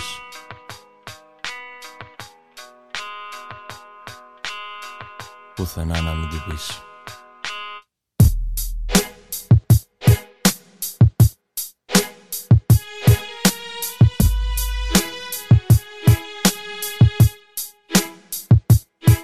Καλώς ήρθες ξένα στον τόπο μου Άραξε διπλά να σου βάλω ένα κράσι Να πιεις συγχώρεσέ με λιγάκι για τον τρόπο μου Μα με βρήκες στην αγκαλιά της ντροπής. Ξεμείνα μόνος μου, πάρε και κάτσε όπου θες. Κουρασμένος σε βλέπω, πρέπει καιρό να γυρίζεις. Όμως μέσα στη ζαλάδα μου και πίσω από τις σκιές, σαν να μου φαίνεται πως κάτι μου θυμίζεις. Γεια σου και σένα, λίπα χρόνια ήμουνα κάπου μακριά. Με φέραν πίσω δυνατές φωνές. Και κάποιες τύψεις που μου είπαν πως εδώ Κοντά έχω γεννηθεί και έχω πεθάνει δυο χιλιάδες φορές. Oh, Να τα μας καλά είπα όταν σε είδα Πως σίγουρα παράξενα θα πρέπει να μιλάς απ' άλλο κόσμο Έχεις απάνω σου σφραγίδα. Αυτά τα γκάθια στο κεφάλι και τα ρούχα που φοράς. Κάποτε κάποιοι μου το φόρεσαν για στέμα Και με χλεβάζανε μεγάλο βασιλιά. Ακόμα τρέχει από τότε φρέσκο αίμα Σ' αυτά που ανέβηκαν του χρόνου τα σκαλιά Γι' αυτό με βλέπεις μέσα στις σκιές. Σαν να φοβάμαι και να θέλω να γλιτώσω. Μια προσευχή σε ένα περβόλι με ελιές. Δεν με αφήσανε ποτέ να την τελειώσω. Κι όμως μυρίζεις ουρανό και χώματα. Κι αυτή την όμορφη δροσιά της σιωπής. Είναι που με έφεραν εδώ Αλόκοτα μαλώματα. Ακού λοιπόν τι θα τους πεις. Αφού φωνάζουν όλοι αυτοί κι αφού σκοτώνουν στο όνομά μου Πέσα να βάλετε γιορτή. Πάω να ξαπλώσω στα καρδιά μου. Πες τους ο χρόνος πως τρελάθηκε. Δεν κάνει στάση γολγοθά Πες ο παράξενος πως χάθηκε. Και φύγε οριστικά. Μπερδεμένα μου τα λες αλλά γουστάρω. Πρέπει να σπούδασες την τέχνη του μυαλού. Ήσαν και μένα όταν με πιάνει και σαλτάρω. Και πίνω εδώ με πιάνει αλλού Γι' αυτό κι εγώ ήρθα εδώ και σε διάλεξα πιωμένο Για να μπορέσεις την αλήθεια να τους πεις Κάτω από το φως το μέτωπο έχει ιδρωμένο Μα το προσέχεις καθαρό δεν θα ντραπείς. Οι άλλοι παίξανε μαζί μου στους αιώνες. Αυτοκράτορα με χρήσανε με κάναν στρατηγό Τα απλά μου λόγια τα σκορπίσαν σαν κανόνες Και δεν ήξερα τίποτα εγώ Που με βρήκες εδώ κάτω τι με θες; Το μυαλό μου δεν σαλεύει από κούνια Σαν να γεννήθηκα μου φαίνεται χτες. Ενώ έξω υπάρχουν έξυπνοι μιλιούνια Αυτούς τους είδα, τους άκουσα, τους νιώθει το πετσί μου Προτιμώ τα καρφιά που με κρατάνε στο σταυρό. Αυτοί που λύσαν ακριβά τη γέννησή μου Αυτοί φυλάνε το σκοτάδι θησαυρό. Πες τους εχθρούς μου ότι είχαν λόγο καλό και θα τους σέβομαι γιατί πιο τίμια σταθήκαν όταν με σκότωναν κοιτούσαν ουρανό κι έτσι προλάβαν από εκεί συγχωρεθήκαν. Ωραίος παράξενε φίλε μου απόψε. Για την ανημποριά μου βρήκε σκοπό Πάρε μια κούπα, πάρε ψωμί και κόψε. Να τελειώσω το κρασί μου και θα πάω να τους πω. Αφού φωνάζουν όλοι αυτοί Κι αφού σκοτώνουν στο όνομα σου Θα πω αναβάλε τη γιορτή Πας να ξαπλώσεις τα καρφιά σου. Θα πω ο χρόνος πως τρελάθηκε δεν κάνει στάση γολγοθά. Θα πω παράξενος πως χάθηκε και φύγε οριστικά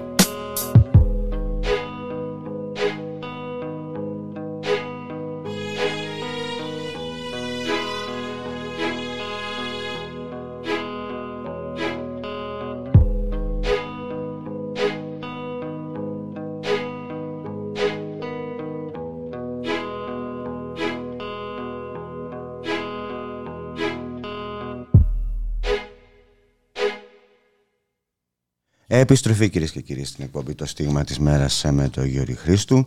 Στην παραγωγή της εκπομπής για Θανασίου, στη ρύθμιση του ήχου ο Γιώργος Νομικός. Και περνάμε σε ένα θέμα εξαφορμής ε, του bullying ε, στο Αρσάκι, όπου όπως σας είπα στην αρχή ε, ε, πληθαίνουν καταγγελίες ε, οι νέες καταγγελίες λένε ότι μαθητής κυκλοφορεί με μαχαίρι στο Ασάκιο και ότι οι δάσκαλοι την ημέρα του συμβάντους του πρώτου περιστατικού τότε που ε, έξι μαθητές του Ασάκιου ε, έδεσαν με, με πεντονιά ένα 15χρονο ε, μίλησαν για παιχνίδι. Ε, έχω καλέσει ε, να μιλήσουμε για το θέμα αυτό για το σχολικό bullying τον Άκη Σωτρόπουλο ο οποίος είναι εκπαιδευτικός και μέλος του Γενικού Συμβουλίου ε, της ΑΔΔ. Γεια σου Άκη. Καλημέρα. Καλημέρα σε όλους. Λοιπόν, ε, θέλω να ξεκινήσουμε από τον νόμο για την ε, ενδοσχολική βία και τον εκφοβισμό που πέρασε πρόσφατα ε, και να σε ρωτήσω είναι όντως νόμος για την ενδοσχολική βία και τον εκφοβισμό; Κοιτάξτε, έτσι λέγεται ο νόμος, αυτή την ονομασία, αυτή, αυτή το, αυτό το τίτλο έχει δώσει ε, το Υπουργείο Παιδείας ε, και μάλιστα έχει δώσει και ένα τίτλο α, πολύ ευρηματικό όπως συνηθίζει ιδιαίτερα ε, να ε, τιτλοφορεί τα νομοθετήματά της. Μιλάει για, ε, ο τίτλος είναι «Ζούμε αρμονικά μαζί, πάμε στη σιωπή». Ναι. Και προφανώς με τον τίτλο αυτό και με το νομοσχέδιο αυτό η κυβέρνηση φιλοδοξεί να δώσει την ε, ε, αίσθηση στην ελληνική κοινωνία ότι πάει να αντιμετωπίσει το πρόβλημα της σχολικής βίας ε, και του σχολικού εκφοβισμού. Τα πράγματα όμως δεν είναι καθόλου, καθόλου έτσι. η κυβέρνηση για μία ακόμα φορά πουλάει φύκια για μεταξωτές κορδέλες στην ελληνική κοινωνία και δεν είναι μόνο ότι εξαπατά την ελληνική. Πίσω από αυτό το νομοσχέδιο, ε, όπως θα ε, αποδείξουμε στο, στην πορεία της συζήτησής μας, κρύβονται άλλες στοχεύσεις και άλλες επιδιώξεις της κυβέρνησης που σχετίζονται με την ε, καταστολή ε, των ε, κινητοποιήσεων ε, στις οποίες, ε, όπως γνωρίζουμε, αυτή η κυβέρνηση ε, παθαίνει αλλεργία. Ε, Καταρχάς. Λες ότι, ότι θεωρεί, θεωρεί βία τις μαθητικές κινητοποίησεις, αυτό λες. Βεβαίως. Ε, το λέω και, θα το, και δεν το λέω μόνο, ε, θα το αποδείξω κιόλας. Ε, διότι ε, όταν θέλουμε να αντιμετωπίσουμε ένα πρόβλημα, ε, καταρχάς ξεκινάμε από τον ορισμό του. Πώς ορίζει λοιπόν σε αυτό το νομοσχέδιο τη σχολική βία η κυβέρνηση; Χαρακτηρίζει λοιπόν σχολική βία την παρεμπόδιση της ομαλής διεξαγωγής των μαθημάτων και τον αποκλεισμό των μαθητών είτε από την εκπαιδευτική διαδικασία είτε από τη συμμετοχή στην καθημερινή σχολική ζωή. Επίσης, την επιβολή με τη βία και τον εξαναγκασμό σε πράξεις ή παραλήψεις παρά τι θέλει των μαθητών, την οποιαδήποτε μορφή βίαιη ή απαξιωτικής συμπεριφοράς, την ενθάρρυνση σε διάπραξη βίαιων αντιδράσεων που διαταράσσουν τη σχολική γαλήνη και πλήττουν το κύριο της εκπαιδευτικής κοινότητας. Ε, όταν τα ακούει κανείς αυτά, ε, το μυαλό του πηγαίνει ε, σε δύο άλλα νομοθετήματα της κυβέρνησης. Ε, στο νομοθέτημα για την πανεπιστημιακή αστυνομία, όπου ε, αναφέρονται τα ίδια, αλλά και στο νόμο Χατζηδάκη, ο οποίος προσπαθεί να χτυπήσει τις ε, απεργιακές κινητοποιήσεις ε, στον ιδιωτικό και στο δημόσιο τομέα. Τα παιδιά δηλαδή ήδη βλέπουν τη βία. Με αυτούς, Ακριβώς. Με αυτούς. Ε, Ήδη έχουν εικόνες βίας. Στο και, αξίζει, και αξίζει εδώ, και αξίζει εδώ να παραθέσουμε ε, τον ορισμό που δίνει ποιος νομίζεις; Η ελληνική αστυνομία στο δικό της site για το τι είναι σχολικός εκφοβισμός. Ε, λοιπόν, η ελληνική αστυνομία στο δικό της ε, site είναι πιο προωθημένη, πιο μετρημένη και πιο σοβαρή από το Υπουργείο Παιδείας. Διότι λέει εκεί πέρα η, η, ελληνική αστυνομία ε, ότι σχολικός εκφοβισμός νοείται ε, η οποιαδήποτε ε, μια απρόκλητη, επαναλαμβανόμενη, εσκεμμένη επιθετική συμπεριφορά όπου υπάρχει ανισότητα δυνάμεων αντικειμενική ή υποκειμενική. Ακόμα και η αστυνομία είναι πιο μετρημένη. Γιατί συμβαίνει όμως αυτό, διότι το Υπουργείο Παιδείας σκόπιμα θέλει να ταυτίσει τη βία με τον εκφοβισμό για να μπορέσει να περάσει με πολύ μεγαλύτερη ευκολία τα μέτρα τα οποία ε, θεωρεί απαραίτητα για να χτυπήσει τις μαθητικές κινητοποιήσεις. Διότι με βάση τα όσα βάζει το Υπουργείο στον ορισμό εντάσσονται οι καταλήψεις, οι κινητοποιήσεις και πολλά άλλα ακόμα τα οποία ε, συμβαίνουν στα ελληνικά σχολεία προκειμένου η εκπαιδευτική κοινότητα να διεκδικήσει καλύτερους όρους. Τα βαφτίζουμε λοιπόν όλα αυτά σχολική βία και έτσι μπορούμε πολύ εύκολα να τα τιμωρήσουμε και να τα καταστέλουμε. Αυτός είναι ο πραγματικός στόχος της κυβέρνησης. Γιατί. Αποσιωπούν δηλαδή με αυτό. Με λίγα λόγια, εγώ καταλαβαίνω ότι μου λες ότι αποσιωπούν ε, το ρόλο της αστικής πολιτικής και ιδεολογία που προωθεί ας πούμε, την ταξική βία. Έτσι, συχνά με, με, πολύ κραυγαλαίο τρόπο. Τι, τι, να θυμηθώ τώρα, τον, α, ε, α, τον αντιπροσφυγικό λόγο, ε, τις ε, παραβάσεις στα ανθρώπινα δικαιώματα, τα αποσιωπούν αυτά και είναι κάτι που προωθεί, έτσι. Ακριβώς. Έτσι. Αλλά ε... ακόμα, ακόμα και ο ίδιος ο νόμος όταν λέει ότι μία απεργία ε, κρίνεται παράνομη εάν οι εργαζόμενοι είναι έξω από την πύλη του εργοστασίου για να εμποδίσουν τους απεργοσπάστες να μπουν μέσα και αυτό θεωρείται το να βρίσκονται απλώς έξω από το εργοστάσιο άσκηση βίας και γι' αυτό κρίνεται η τιμωρία παράνομη και αυτοί διώκονται ως ε, κάποιοι που εμποδίζουν αυτούς που θέλουν να εργαστούν, καταλαβαίνει κανείς μέσα σε ποιο πλαίσιο εντάσσεται η πολιτική αυτή της κυβέρνησης.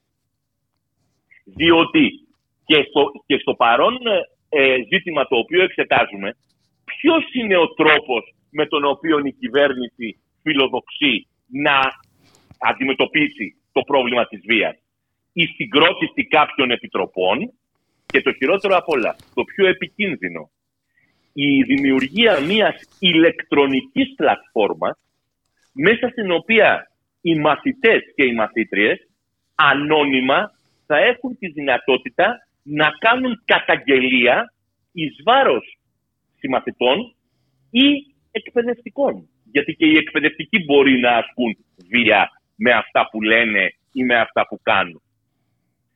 Δείτε πόσο επικίνδυνο, πέρα από το ότι είναι αντιεπιστημονικό, πέρα από ότι είναι αντιεπιστημονικό, διότι πουθενά κανένα επιστημονικό βιβλίο δεν προβλέπει ε, και καμία παιδαγωγική επιστήμη δεν προβλέπει ότι τα ζητήματα της, σχολή, της απειθαρχίας ή της ε, παραβατικής συμπεριφοράς των μαθητών και των μαθητριών λύνονται με μεθόδους χαφιεδισμού και ρουπιανιάς που εισάγει αυτή τη στιγμή η κυβέρνηση με αυτή την ηλεκτρονική πλατφόρμα.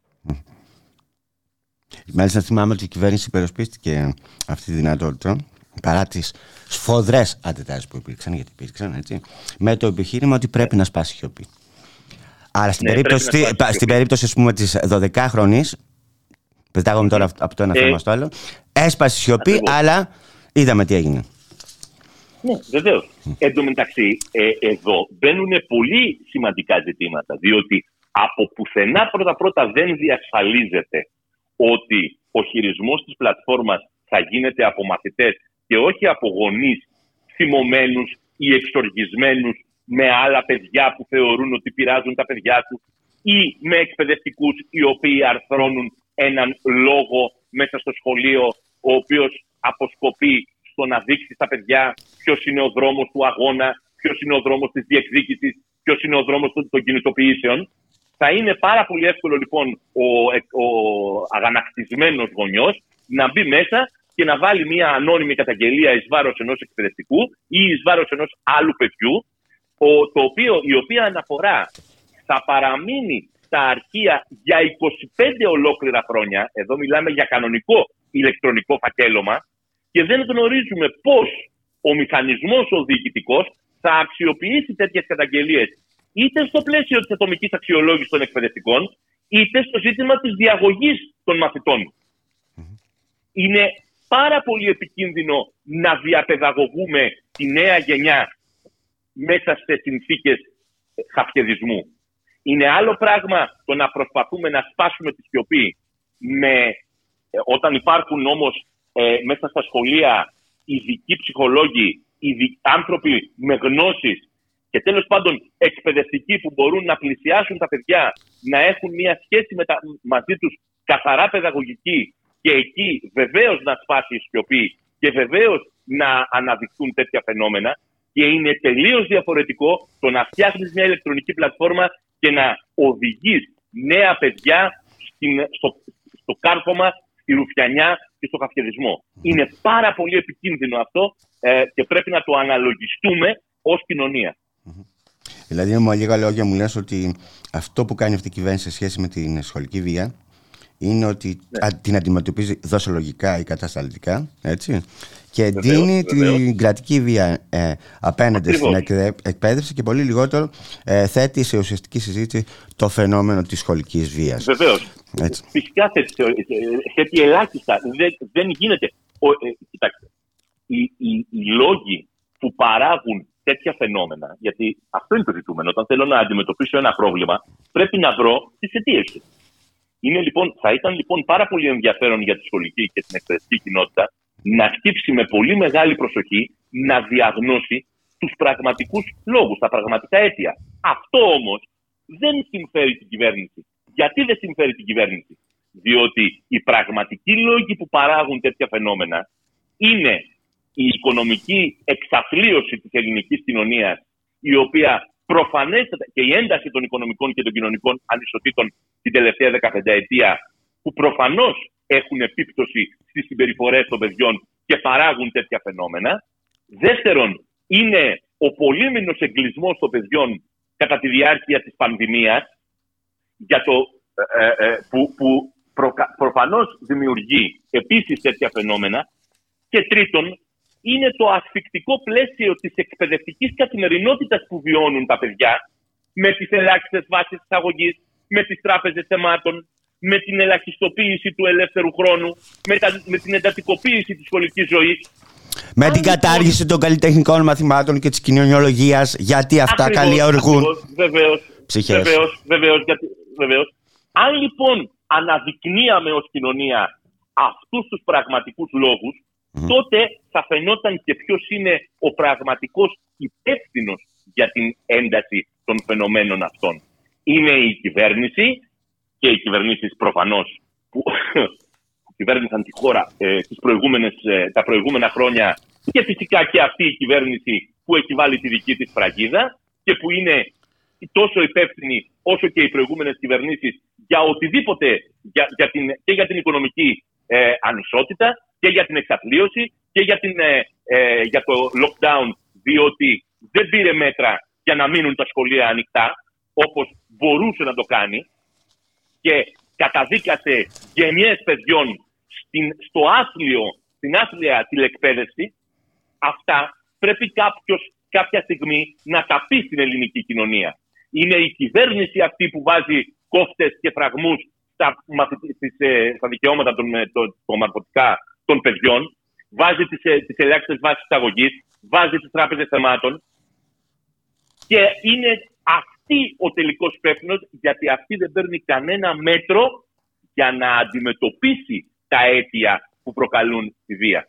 Είναι πάρα πολύ εύκολο, είναι πάρα πολύ εύκολο να επιβάλλουμε κατασταλτικά μέτρα, να ε, οδηγούμε τα πράγματα εκεί που μας συμφέρει και εκεί που μας εξυπηρετεί, αλλά είναι πάρα πολύ δύσκολο να βρούμε τις πραγματικές αιτίες και να τις αντιμετωπίσουμε.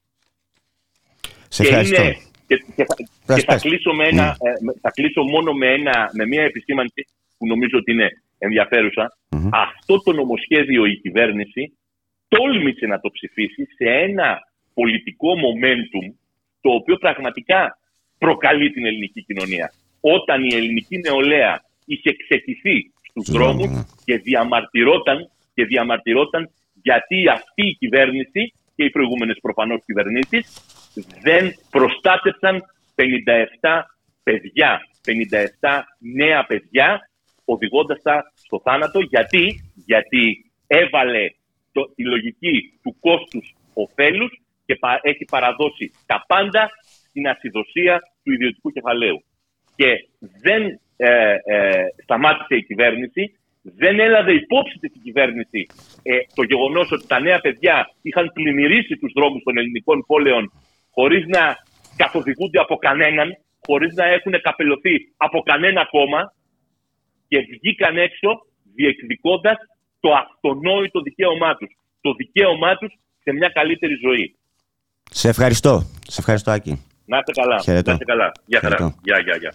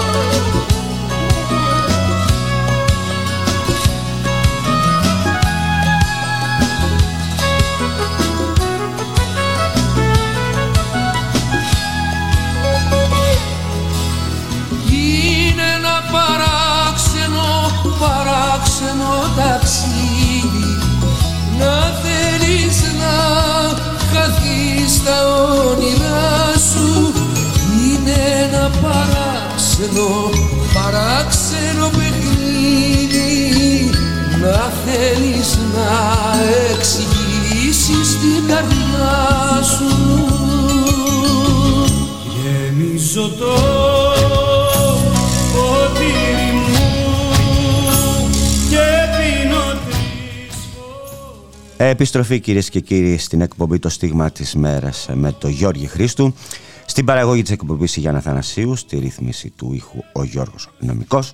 Και περνάμε στο επόμενο θέμα της εκπομπής που αφορά στους δανειολήπτες του ελβετικού φράγκου. Ε, τα τελευταία κύριε, χρόνια, 15 χρόνια κυρίες και κύριοι, οι δανειολήπτες με δάνεια εκφρασμένα σε ελβετικό φράγκο είναι θύματα καταχρηστικών πρακτικών των τραπεζών, οι οποίες παραβιάζοντας το καταναλωτικό δίκαιο με αδιαφανείς ε, όρους τους χωρίζουν δάνεια σε ξένο νόμισμα και τους επιβάρουν κερδοσκοπικά με την ανατροπή της ισοτομίας ελβετικού φράγκου και ευρώ. Με τον τρόπο αυτό, κυρίες και κύριοι, εξελίσσεται ε, η όλη υπόθεση του τελευταίου χρόνια και θα μιλήσουμε ε, με την ε, πρόεδρο του Συλλόγου Δανειοληπτών Ευρετικού Φράγκου, τη Δέσποινα Τσονιάδου, η οποία βρίσκεται στην άλλη άκρη της τηλεφωνικής γραμμής, για να μας πει λίγο, λίγα περισσότερα, να μας δώσει λίγο περισσότερες λεπτομέρειες για αυτό το θέμα. Καλησπέρα κυρία Σονιάδου. Καλησπέρα σε εσάς και τους ακροατές σας κύριε Χρήστου και να ευχαριστήσω για την πρόσκληση μία διόρθωση στον πρόλογό σας. Δεν είμαι η πρόεδρος, είμαι μέλος του Διοικητικού μέλος. Συμβουλίου. OK, okay, για, την, για την τάξη. ε, λοιπόν, Έκανα αυτόν τον πρόλογο και θέλω να ρωτήσω, και θέλω να ρωτήσω κάτι ε, mm-hmm. για τα τελευταία 15 χρόνια. Ε, η πρόσβασή σας των δανειοληπτών εννοώ Πρέπει να κλείσετε το, το, το ραδιόφωνο αν ακούτε. Γιατί ε, ακούω τη φωνή Όχι, μου. Δεν έχω, δεν, έχω, δεν έχω ραδιόφωνο, δεν έχω τίποτε. Ωραία. Λοιπόν, η πρόσβαση των δανειοληπτών στο φυσικό τους δικαστή έχει εκμηδενιστεί; Γιατί. Όχι. Ε. Ακούστε, να, να σας πω. Για, το, το λέω αυτό ε, γιατί ο Άριος Πάγος, όπως ξέρουμε, ε, δεν δέχτηκε να στείλει προδικαστικό ερώτημα στο δικαστήριο των Ευρωπαϊκών Δικαιωμάτων. Της Ευρωπαϊκής ναι. Ένωσης. Όχι, όχι στο Δικαστήριο στο... Ανθρωπίνων Δικαιωμάτων. Όχι, στο Δικαστήριο της Ευρωπαϊκής Ένωσης. Ναι, ναι. Στο ΔΕ. Ναι. Ακούστε, οι συλλογικές αγωγές που κατατέθηκαν φθινόπωρο του 2015 είναι τέσσερις. Μία για κάθε τράπεζα. Αυτές εκδικάστηκαν πρωτόδικα, σε πρώτο βαθμό, σε δεύτερο και φτάσανε μέχρι τον Άριο Πάγο. Η πρώτη κατά Eurobank εξετάστηκε τον Ιανουάριο του 2020, όπου κατατέθηκε και προδικαστικό ερώτημα ε, και σύμφωνα με την υποχρέωση που έχει, λέω υποχρέωση, ο Άριος Πάγος, να προωθεί προδικαστικά ερωτήματα, το λέω, δεν το λέω εγώ, δεν το λέμε εμείς, το λέει το ίδιο το Ευρωπαϊκό Δικαστήριο. Τι λέει, ότι όταν ανακύπτουν νομικά ζητήματα να προωθείτε προδικαστικά ερωτήματα για να λέω την άποψή μου. Αυτό δεν το έκανε ο Άριος Πάγος, γιατί όντως ε, υπήρχε νομικό ζήτημα το οποίο θα έπρεπε να επιληθεί. Δεν απέστειλε το προδικαστικό ερώτημα που του κατατέθηκε με αποτέλεσμα να απορρίψει. Ε, πρωτίστως έπρεπε να το αποστείλει, να περιμένει απάντηση και μετά να αποφασίσει σύμφωνα και με αυτά που ως γνώμη θα έλεγε το Δικαστήριο της Ευρωπαϊκής, Επιτροπής, ε, Ευρωπαϊκής ε, για το λόγο λοιπόν αυτό κατατέθηκε καταγγελία από το ΔΣ του Συλλόγου ε, κατά της ελληνικής δημοκρατίας στην Ευρωπαϊκή Επιτροπή γιατί παραβίασε το 267 άρθρο Συνθήκης Λειτουργίας της Ευρωπαϊκής Ένωσης. Τι λέει αυτό το άρθρο; Ότι βεβαίως όλα τα δικαστήρια, όλες οι βαθμίδες των δικαστηρίων μπορούν να προωθούν προδικαστικά ερωτήματα.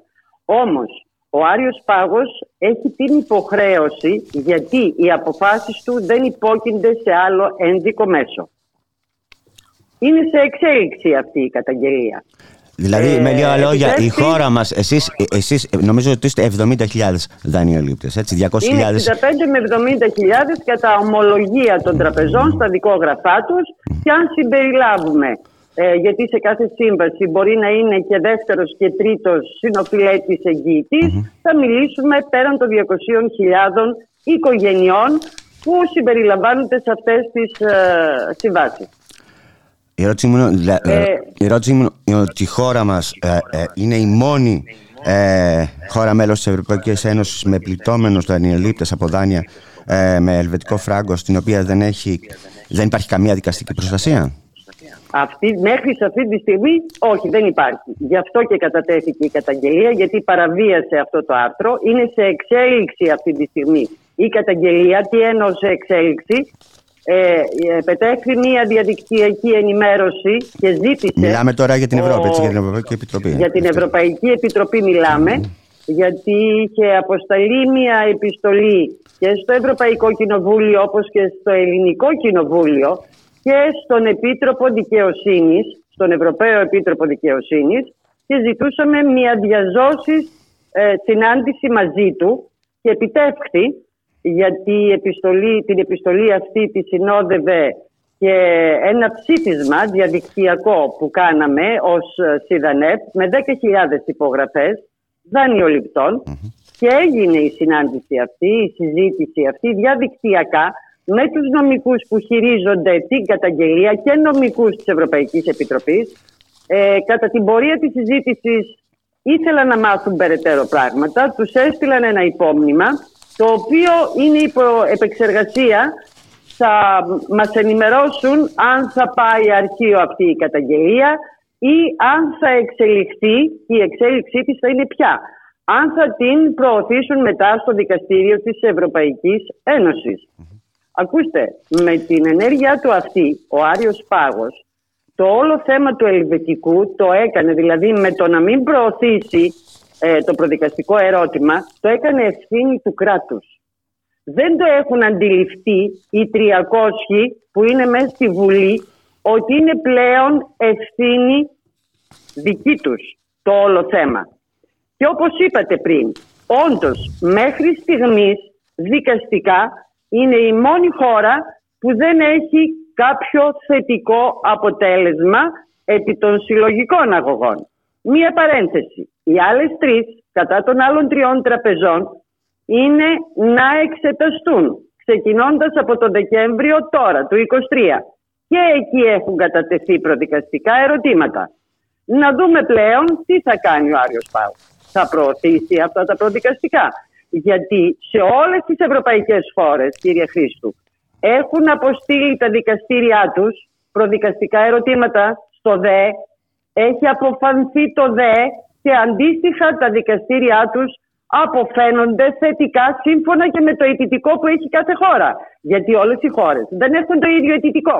Δηλαδή εδώ εμείς σαν Ελλάδα, είτε ατομικά, είτε συλλογικά αυτό που ετούμαστε και ζητάμε είναι να εφαρμοστεί ε, να επανυπολογιστούν αυτά τα δάνεια με την ισοτιμία που εκταμείευσε ο καθένας. Δηλαδή, εγώ μπορεί να είχα 1,67, εσείς με το 1,40, 1,50 ανάλογα. Και να αποπληρωθούν με εκείνη την ισοτιμία που είχε ο κάθε δανειολήπτης. Άλλες χώρες ζητάνε να μετατραπούν αυτά τα δάνεια σε ευρώ με την ισοτιμία που εκταμείευσε ο καθένας και να λογιστούν ως δάνεια σε ευρώ. Άλλες ζητάνε ακύρωση της σύμβασης και το έχουν πετύχει. Δηλαδή είναι υποεξέλιξη και στις άλλες χώρες δικαστικά. Σε κάποιες έχει επιχειρηθεί μετά και από δικαστικές αποφάσεις και νομοθέτηση. Βέβαια και εκεί με αντίδραση των ε, τραπεζών. Όπως ε, αντιλαμβάνεστε οι τράπεζες αντιδρούν. Και όπως είπατε στον πρόλογο να ρωτήσω, σας... ε, να ρωτήσω κάτι. Ε, κάποια από τα δάνεια έχουν περάσει στα funds, έτσι δεν είναι; Μα, ναι, εντάξει, σίγουρα. όχι, σίγουρα έχουν περάσει. Και τι γίνεται, είτε τι γίνεται σε αυτή την περίπτωση με. Τι γίνεται, τι γίνεται, να, να, κάνω την ερώτηση, να, κάνω την, να κάνω την ερώτηση και να μου πείτε. Τι γίνεται σε αυτή την περίπτωση με το, με, με το δεδομένο ότι υπάρχει μία απόφαση του Αριού Πάγου έτσι, για την ενεργοποίηση των funds. Την ενεργητική νομιμοποίηση των funds.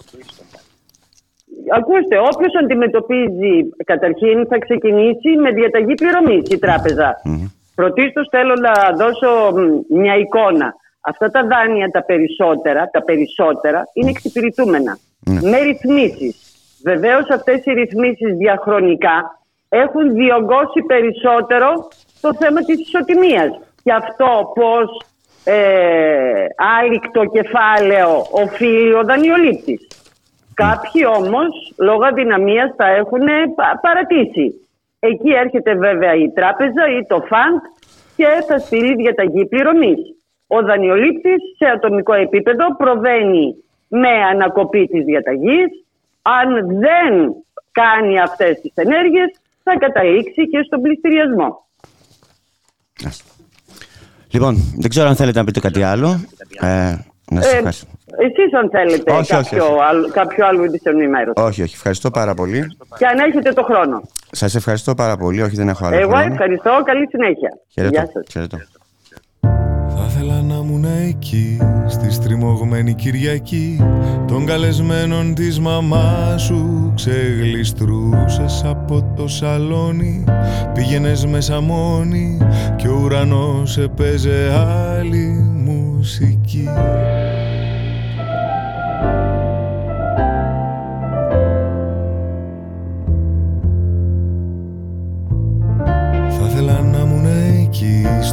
μορτόριουμ τη σιωπή Κάτω από το βλέμμα του μαέστρου Ξεγλιστρούσες από το χάδι του ήχου Κι όλους αυτούς που βήχουν Και βγαίνες έξω εκεί που φώναζε η ζωή.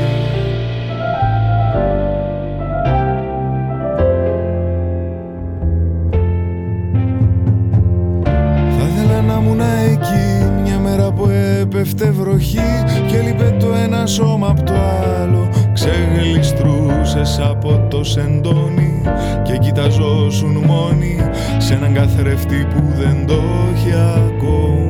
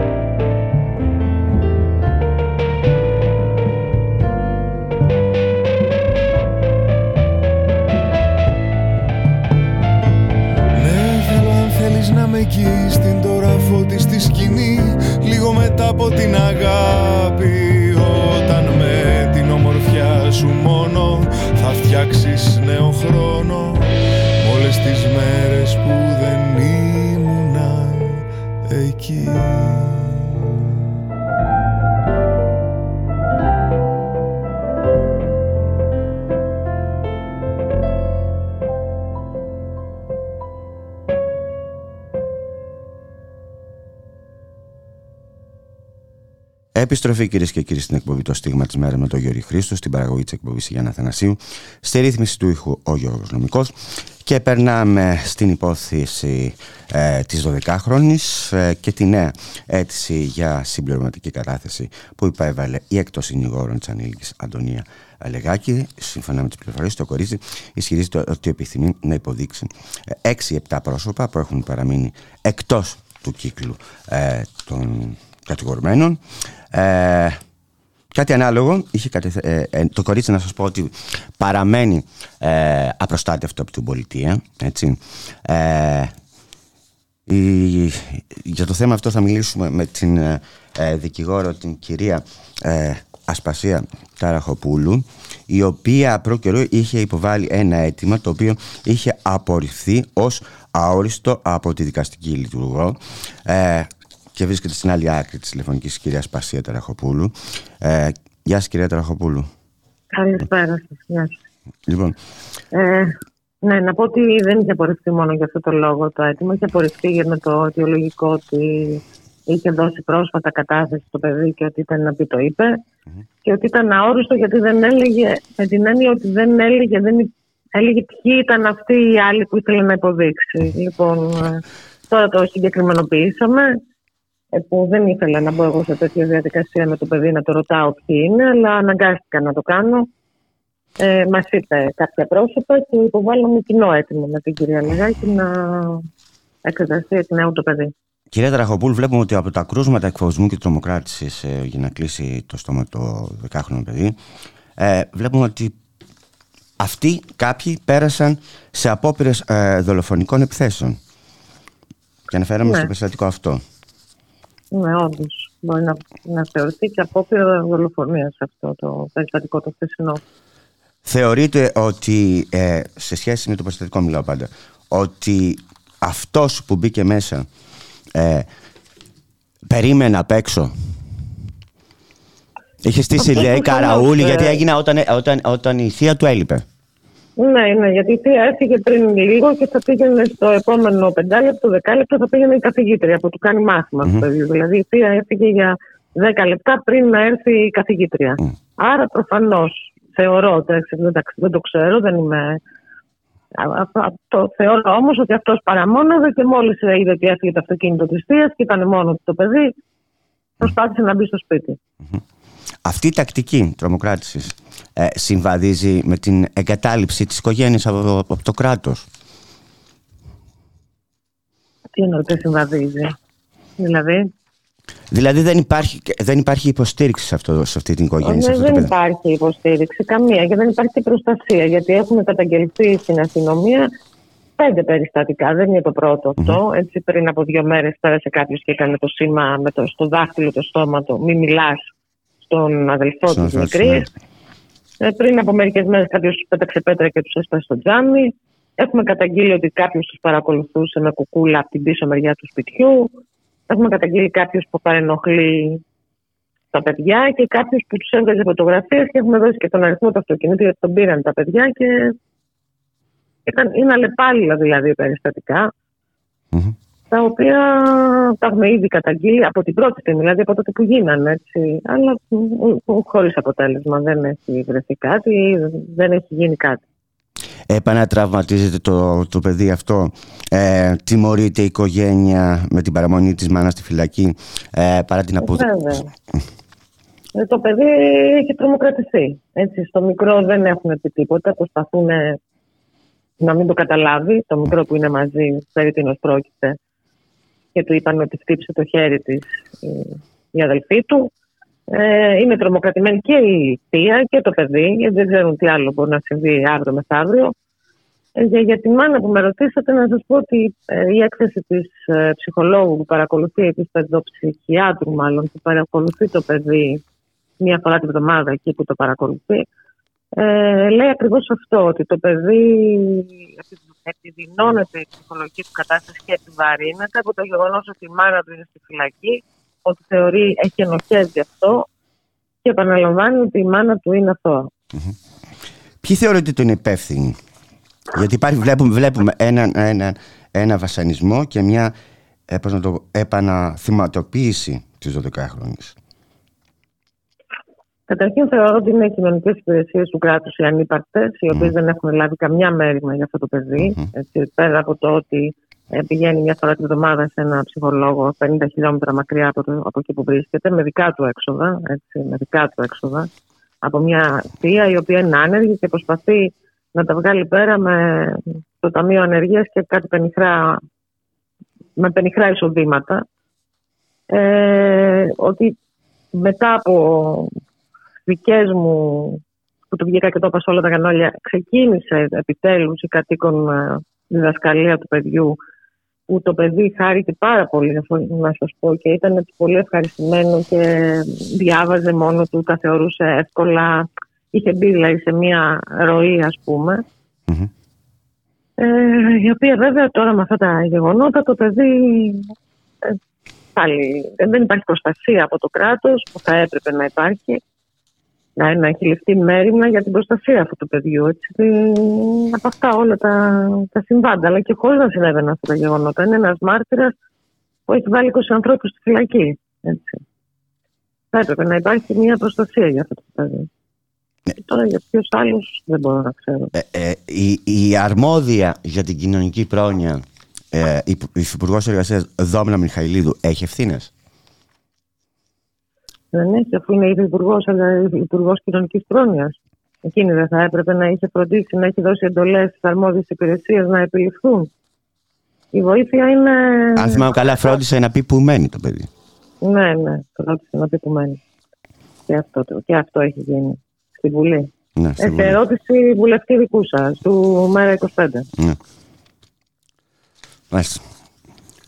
Να σας ευχαριστώ πάρα πολύ για τη συνομιλία. Εγώ. Δεν θέλω να, το, να συνεχίσουμε άλλο αυτό το θέμα. Νομίζω ότι είναι αρκετά, αρκετές οι πληροφορίες που πήραμε και οι σωστές πληροφορίες που δώσαμε. Τα υπόλοιπα στην, κατά τη διάρκεια της διαδικασίας της υπόθεσης. Πόσο, πόσο γρήγορα προχωράει αυτή η υπόθεση; Και μία τελευταία. Ε, δεν προχωράει γρήγορα. Προχωράει, ήδη έχουν περάσει έξι μήνες. Θα καθυστερεί. Εάν τώρα δεχτεί η κυρία Ανακρίτρια να εκδραστεί ξανά το παιδί, ε, θα καθυστερήσει κι άλλο γιατί θα γίνουν πάλι συλλήψεις, προσαγωγές κλπ. Απολογίες, τα γνωστά. Αν, αν το δεχτεί. Που θεωρώ ότι θα το δεχτεί βέβαια. Τώρα δεν, δεν νομίζω ότι θα απορρίψει πάλι το σχετικό αίτημά μας. Να σας ευχαριστήσω πολύ. Να είστε καλά. Yes. Yes.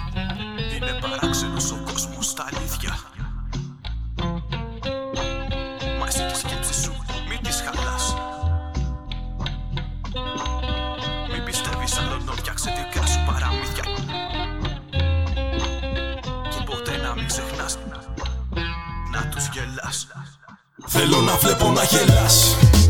Γιατί εδώ πέρα που μας φέρανε Κάποιοι μας γέμισαν πίκρα Τα μάγια τους ρίχτα να πάνε στο καλό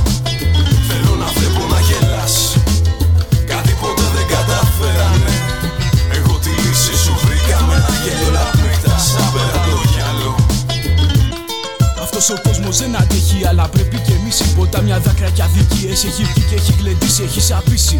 Ψάχνει κουράγια να ζήσει, χίλιες αλήθειες να πνίξει και το σαλάφι να γεννήσει. Είναι χαμένος σε μια σκοπή που με τρομάζει Όσες φωνές κι αν του βάλα βρίσκει καφούκι καράζει κι ολογκρινιάζει Δεν είμαι εδώ για να τον σώσω αλλά θα ακούς τα ραψιχράνια μαχαιριά να του τη δώσω. Εδώ δεν πιάνουν κόλπα, τσαμπουκάδες και κηρύγματα. Στο χώμα του ψάξε και βρες τα λίγα του τα ρήγματα. Κοίτα τα, ας τον αλλού να ξεσπάσει κι ας σε κοιτάξει στραβά, κάτω να σκάσει.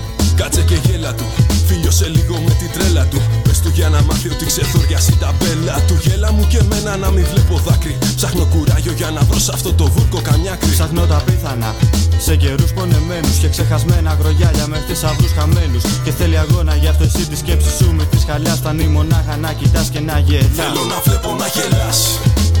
Γιατί εδώ πέρα που μας φέρανε Κάποιοι μας γέμισαν στο καλό. Θέλω να βλέπω να γελάς. Κάτι ποτέ δεν καταφέρανε Εγώ τη λύση σου βρήκα με ένα γέλιο λαπνίχτα Σαν πέρα το γυαλό. Να τους τρελάνεις κι αν μπορέσουν να σε ρίξουν στον πάτο. Κάτσε και σκέψω εκεί και κάτω σαν ο κάτω. Φτύσε τρέλα πάνω στη στιγμή λογική τους Παραμυθένια αλήθεια.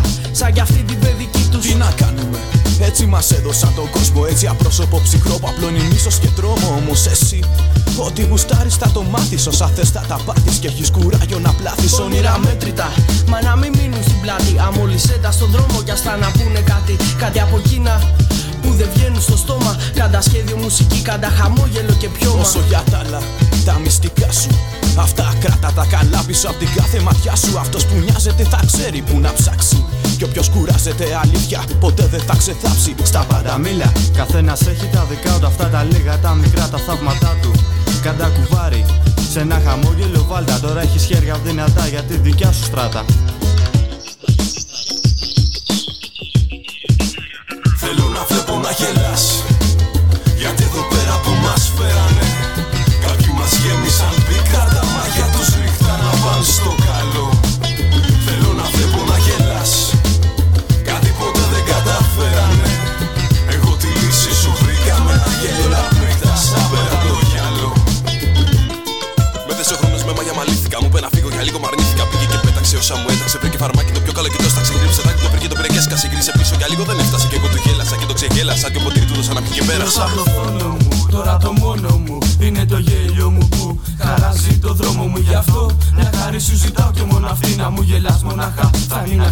γιατί Είναι παράξενος ο κόσμος στα αλήθεια. Μα εσύ τη σκέψη σου μη τις χαλάς.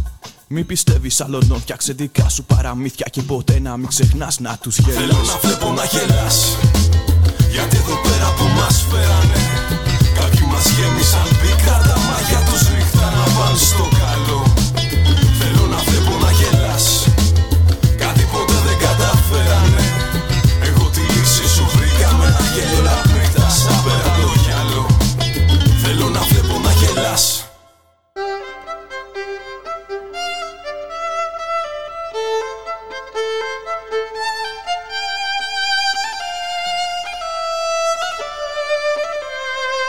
Ραδιομέρα.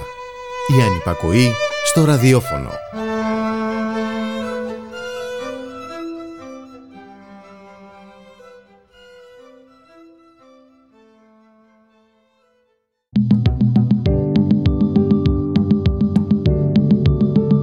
Ίχνη της πόλης. Κάθε Τρίτη, 6 με 7 το απόγευμα, κάνουμε ένα νοερό περίπατο σε ενδιαφέροντα σημεία της Αθήνας. Με την Εφη Παυλή Γεωργάτου, στο Ράδιο Μέρα.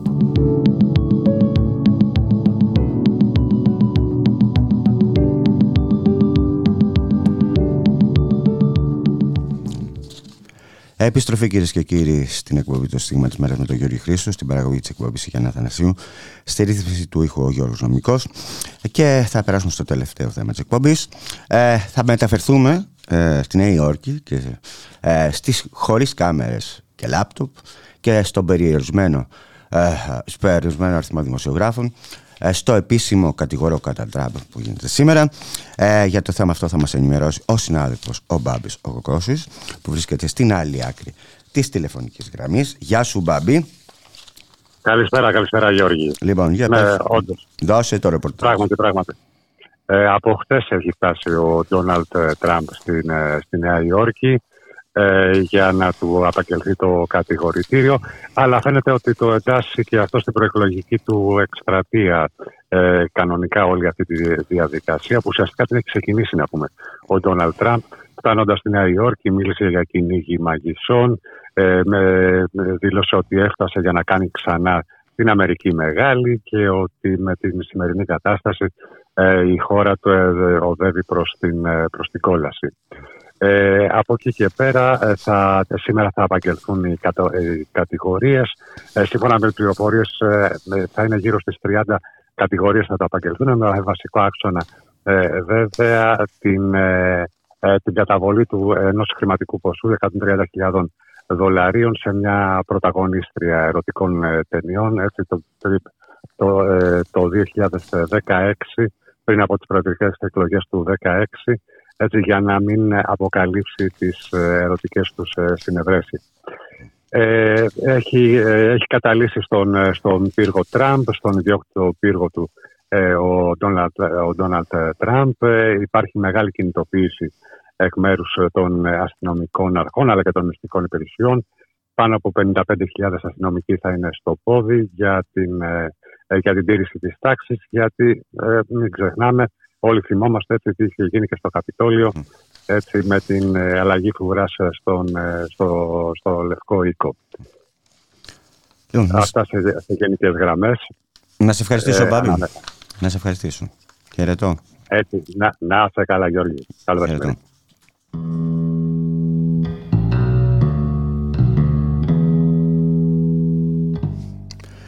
Φτάσαμε στο τέλος της σημερινής εκπομπής κυρίες και κύριοι.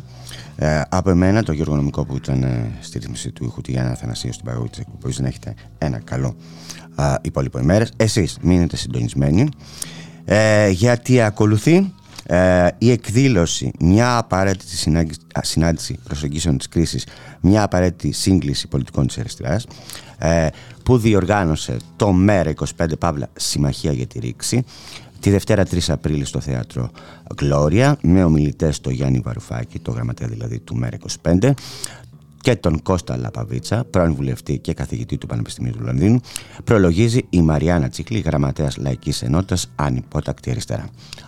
Γεια σας.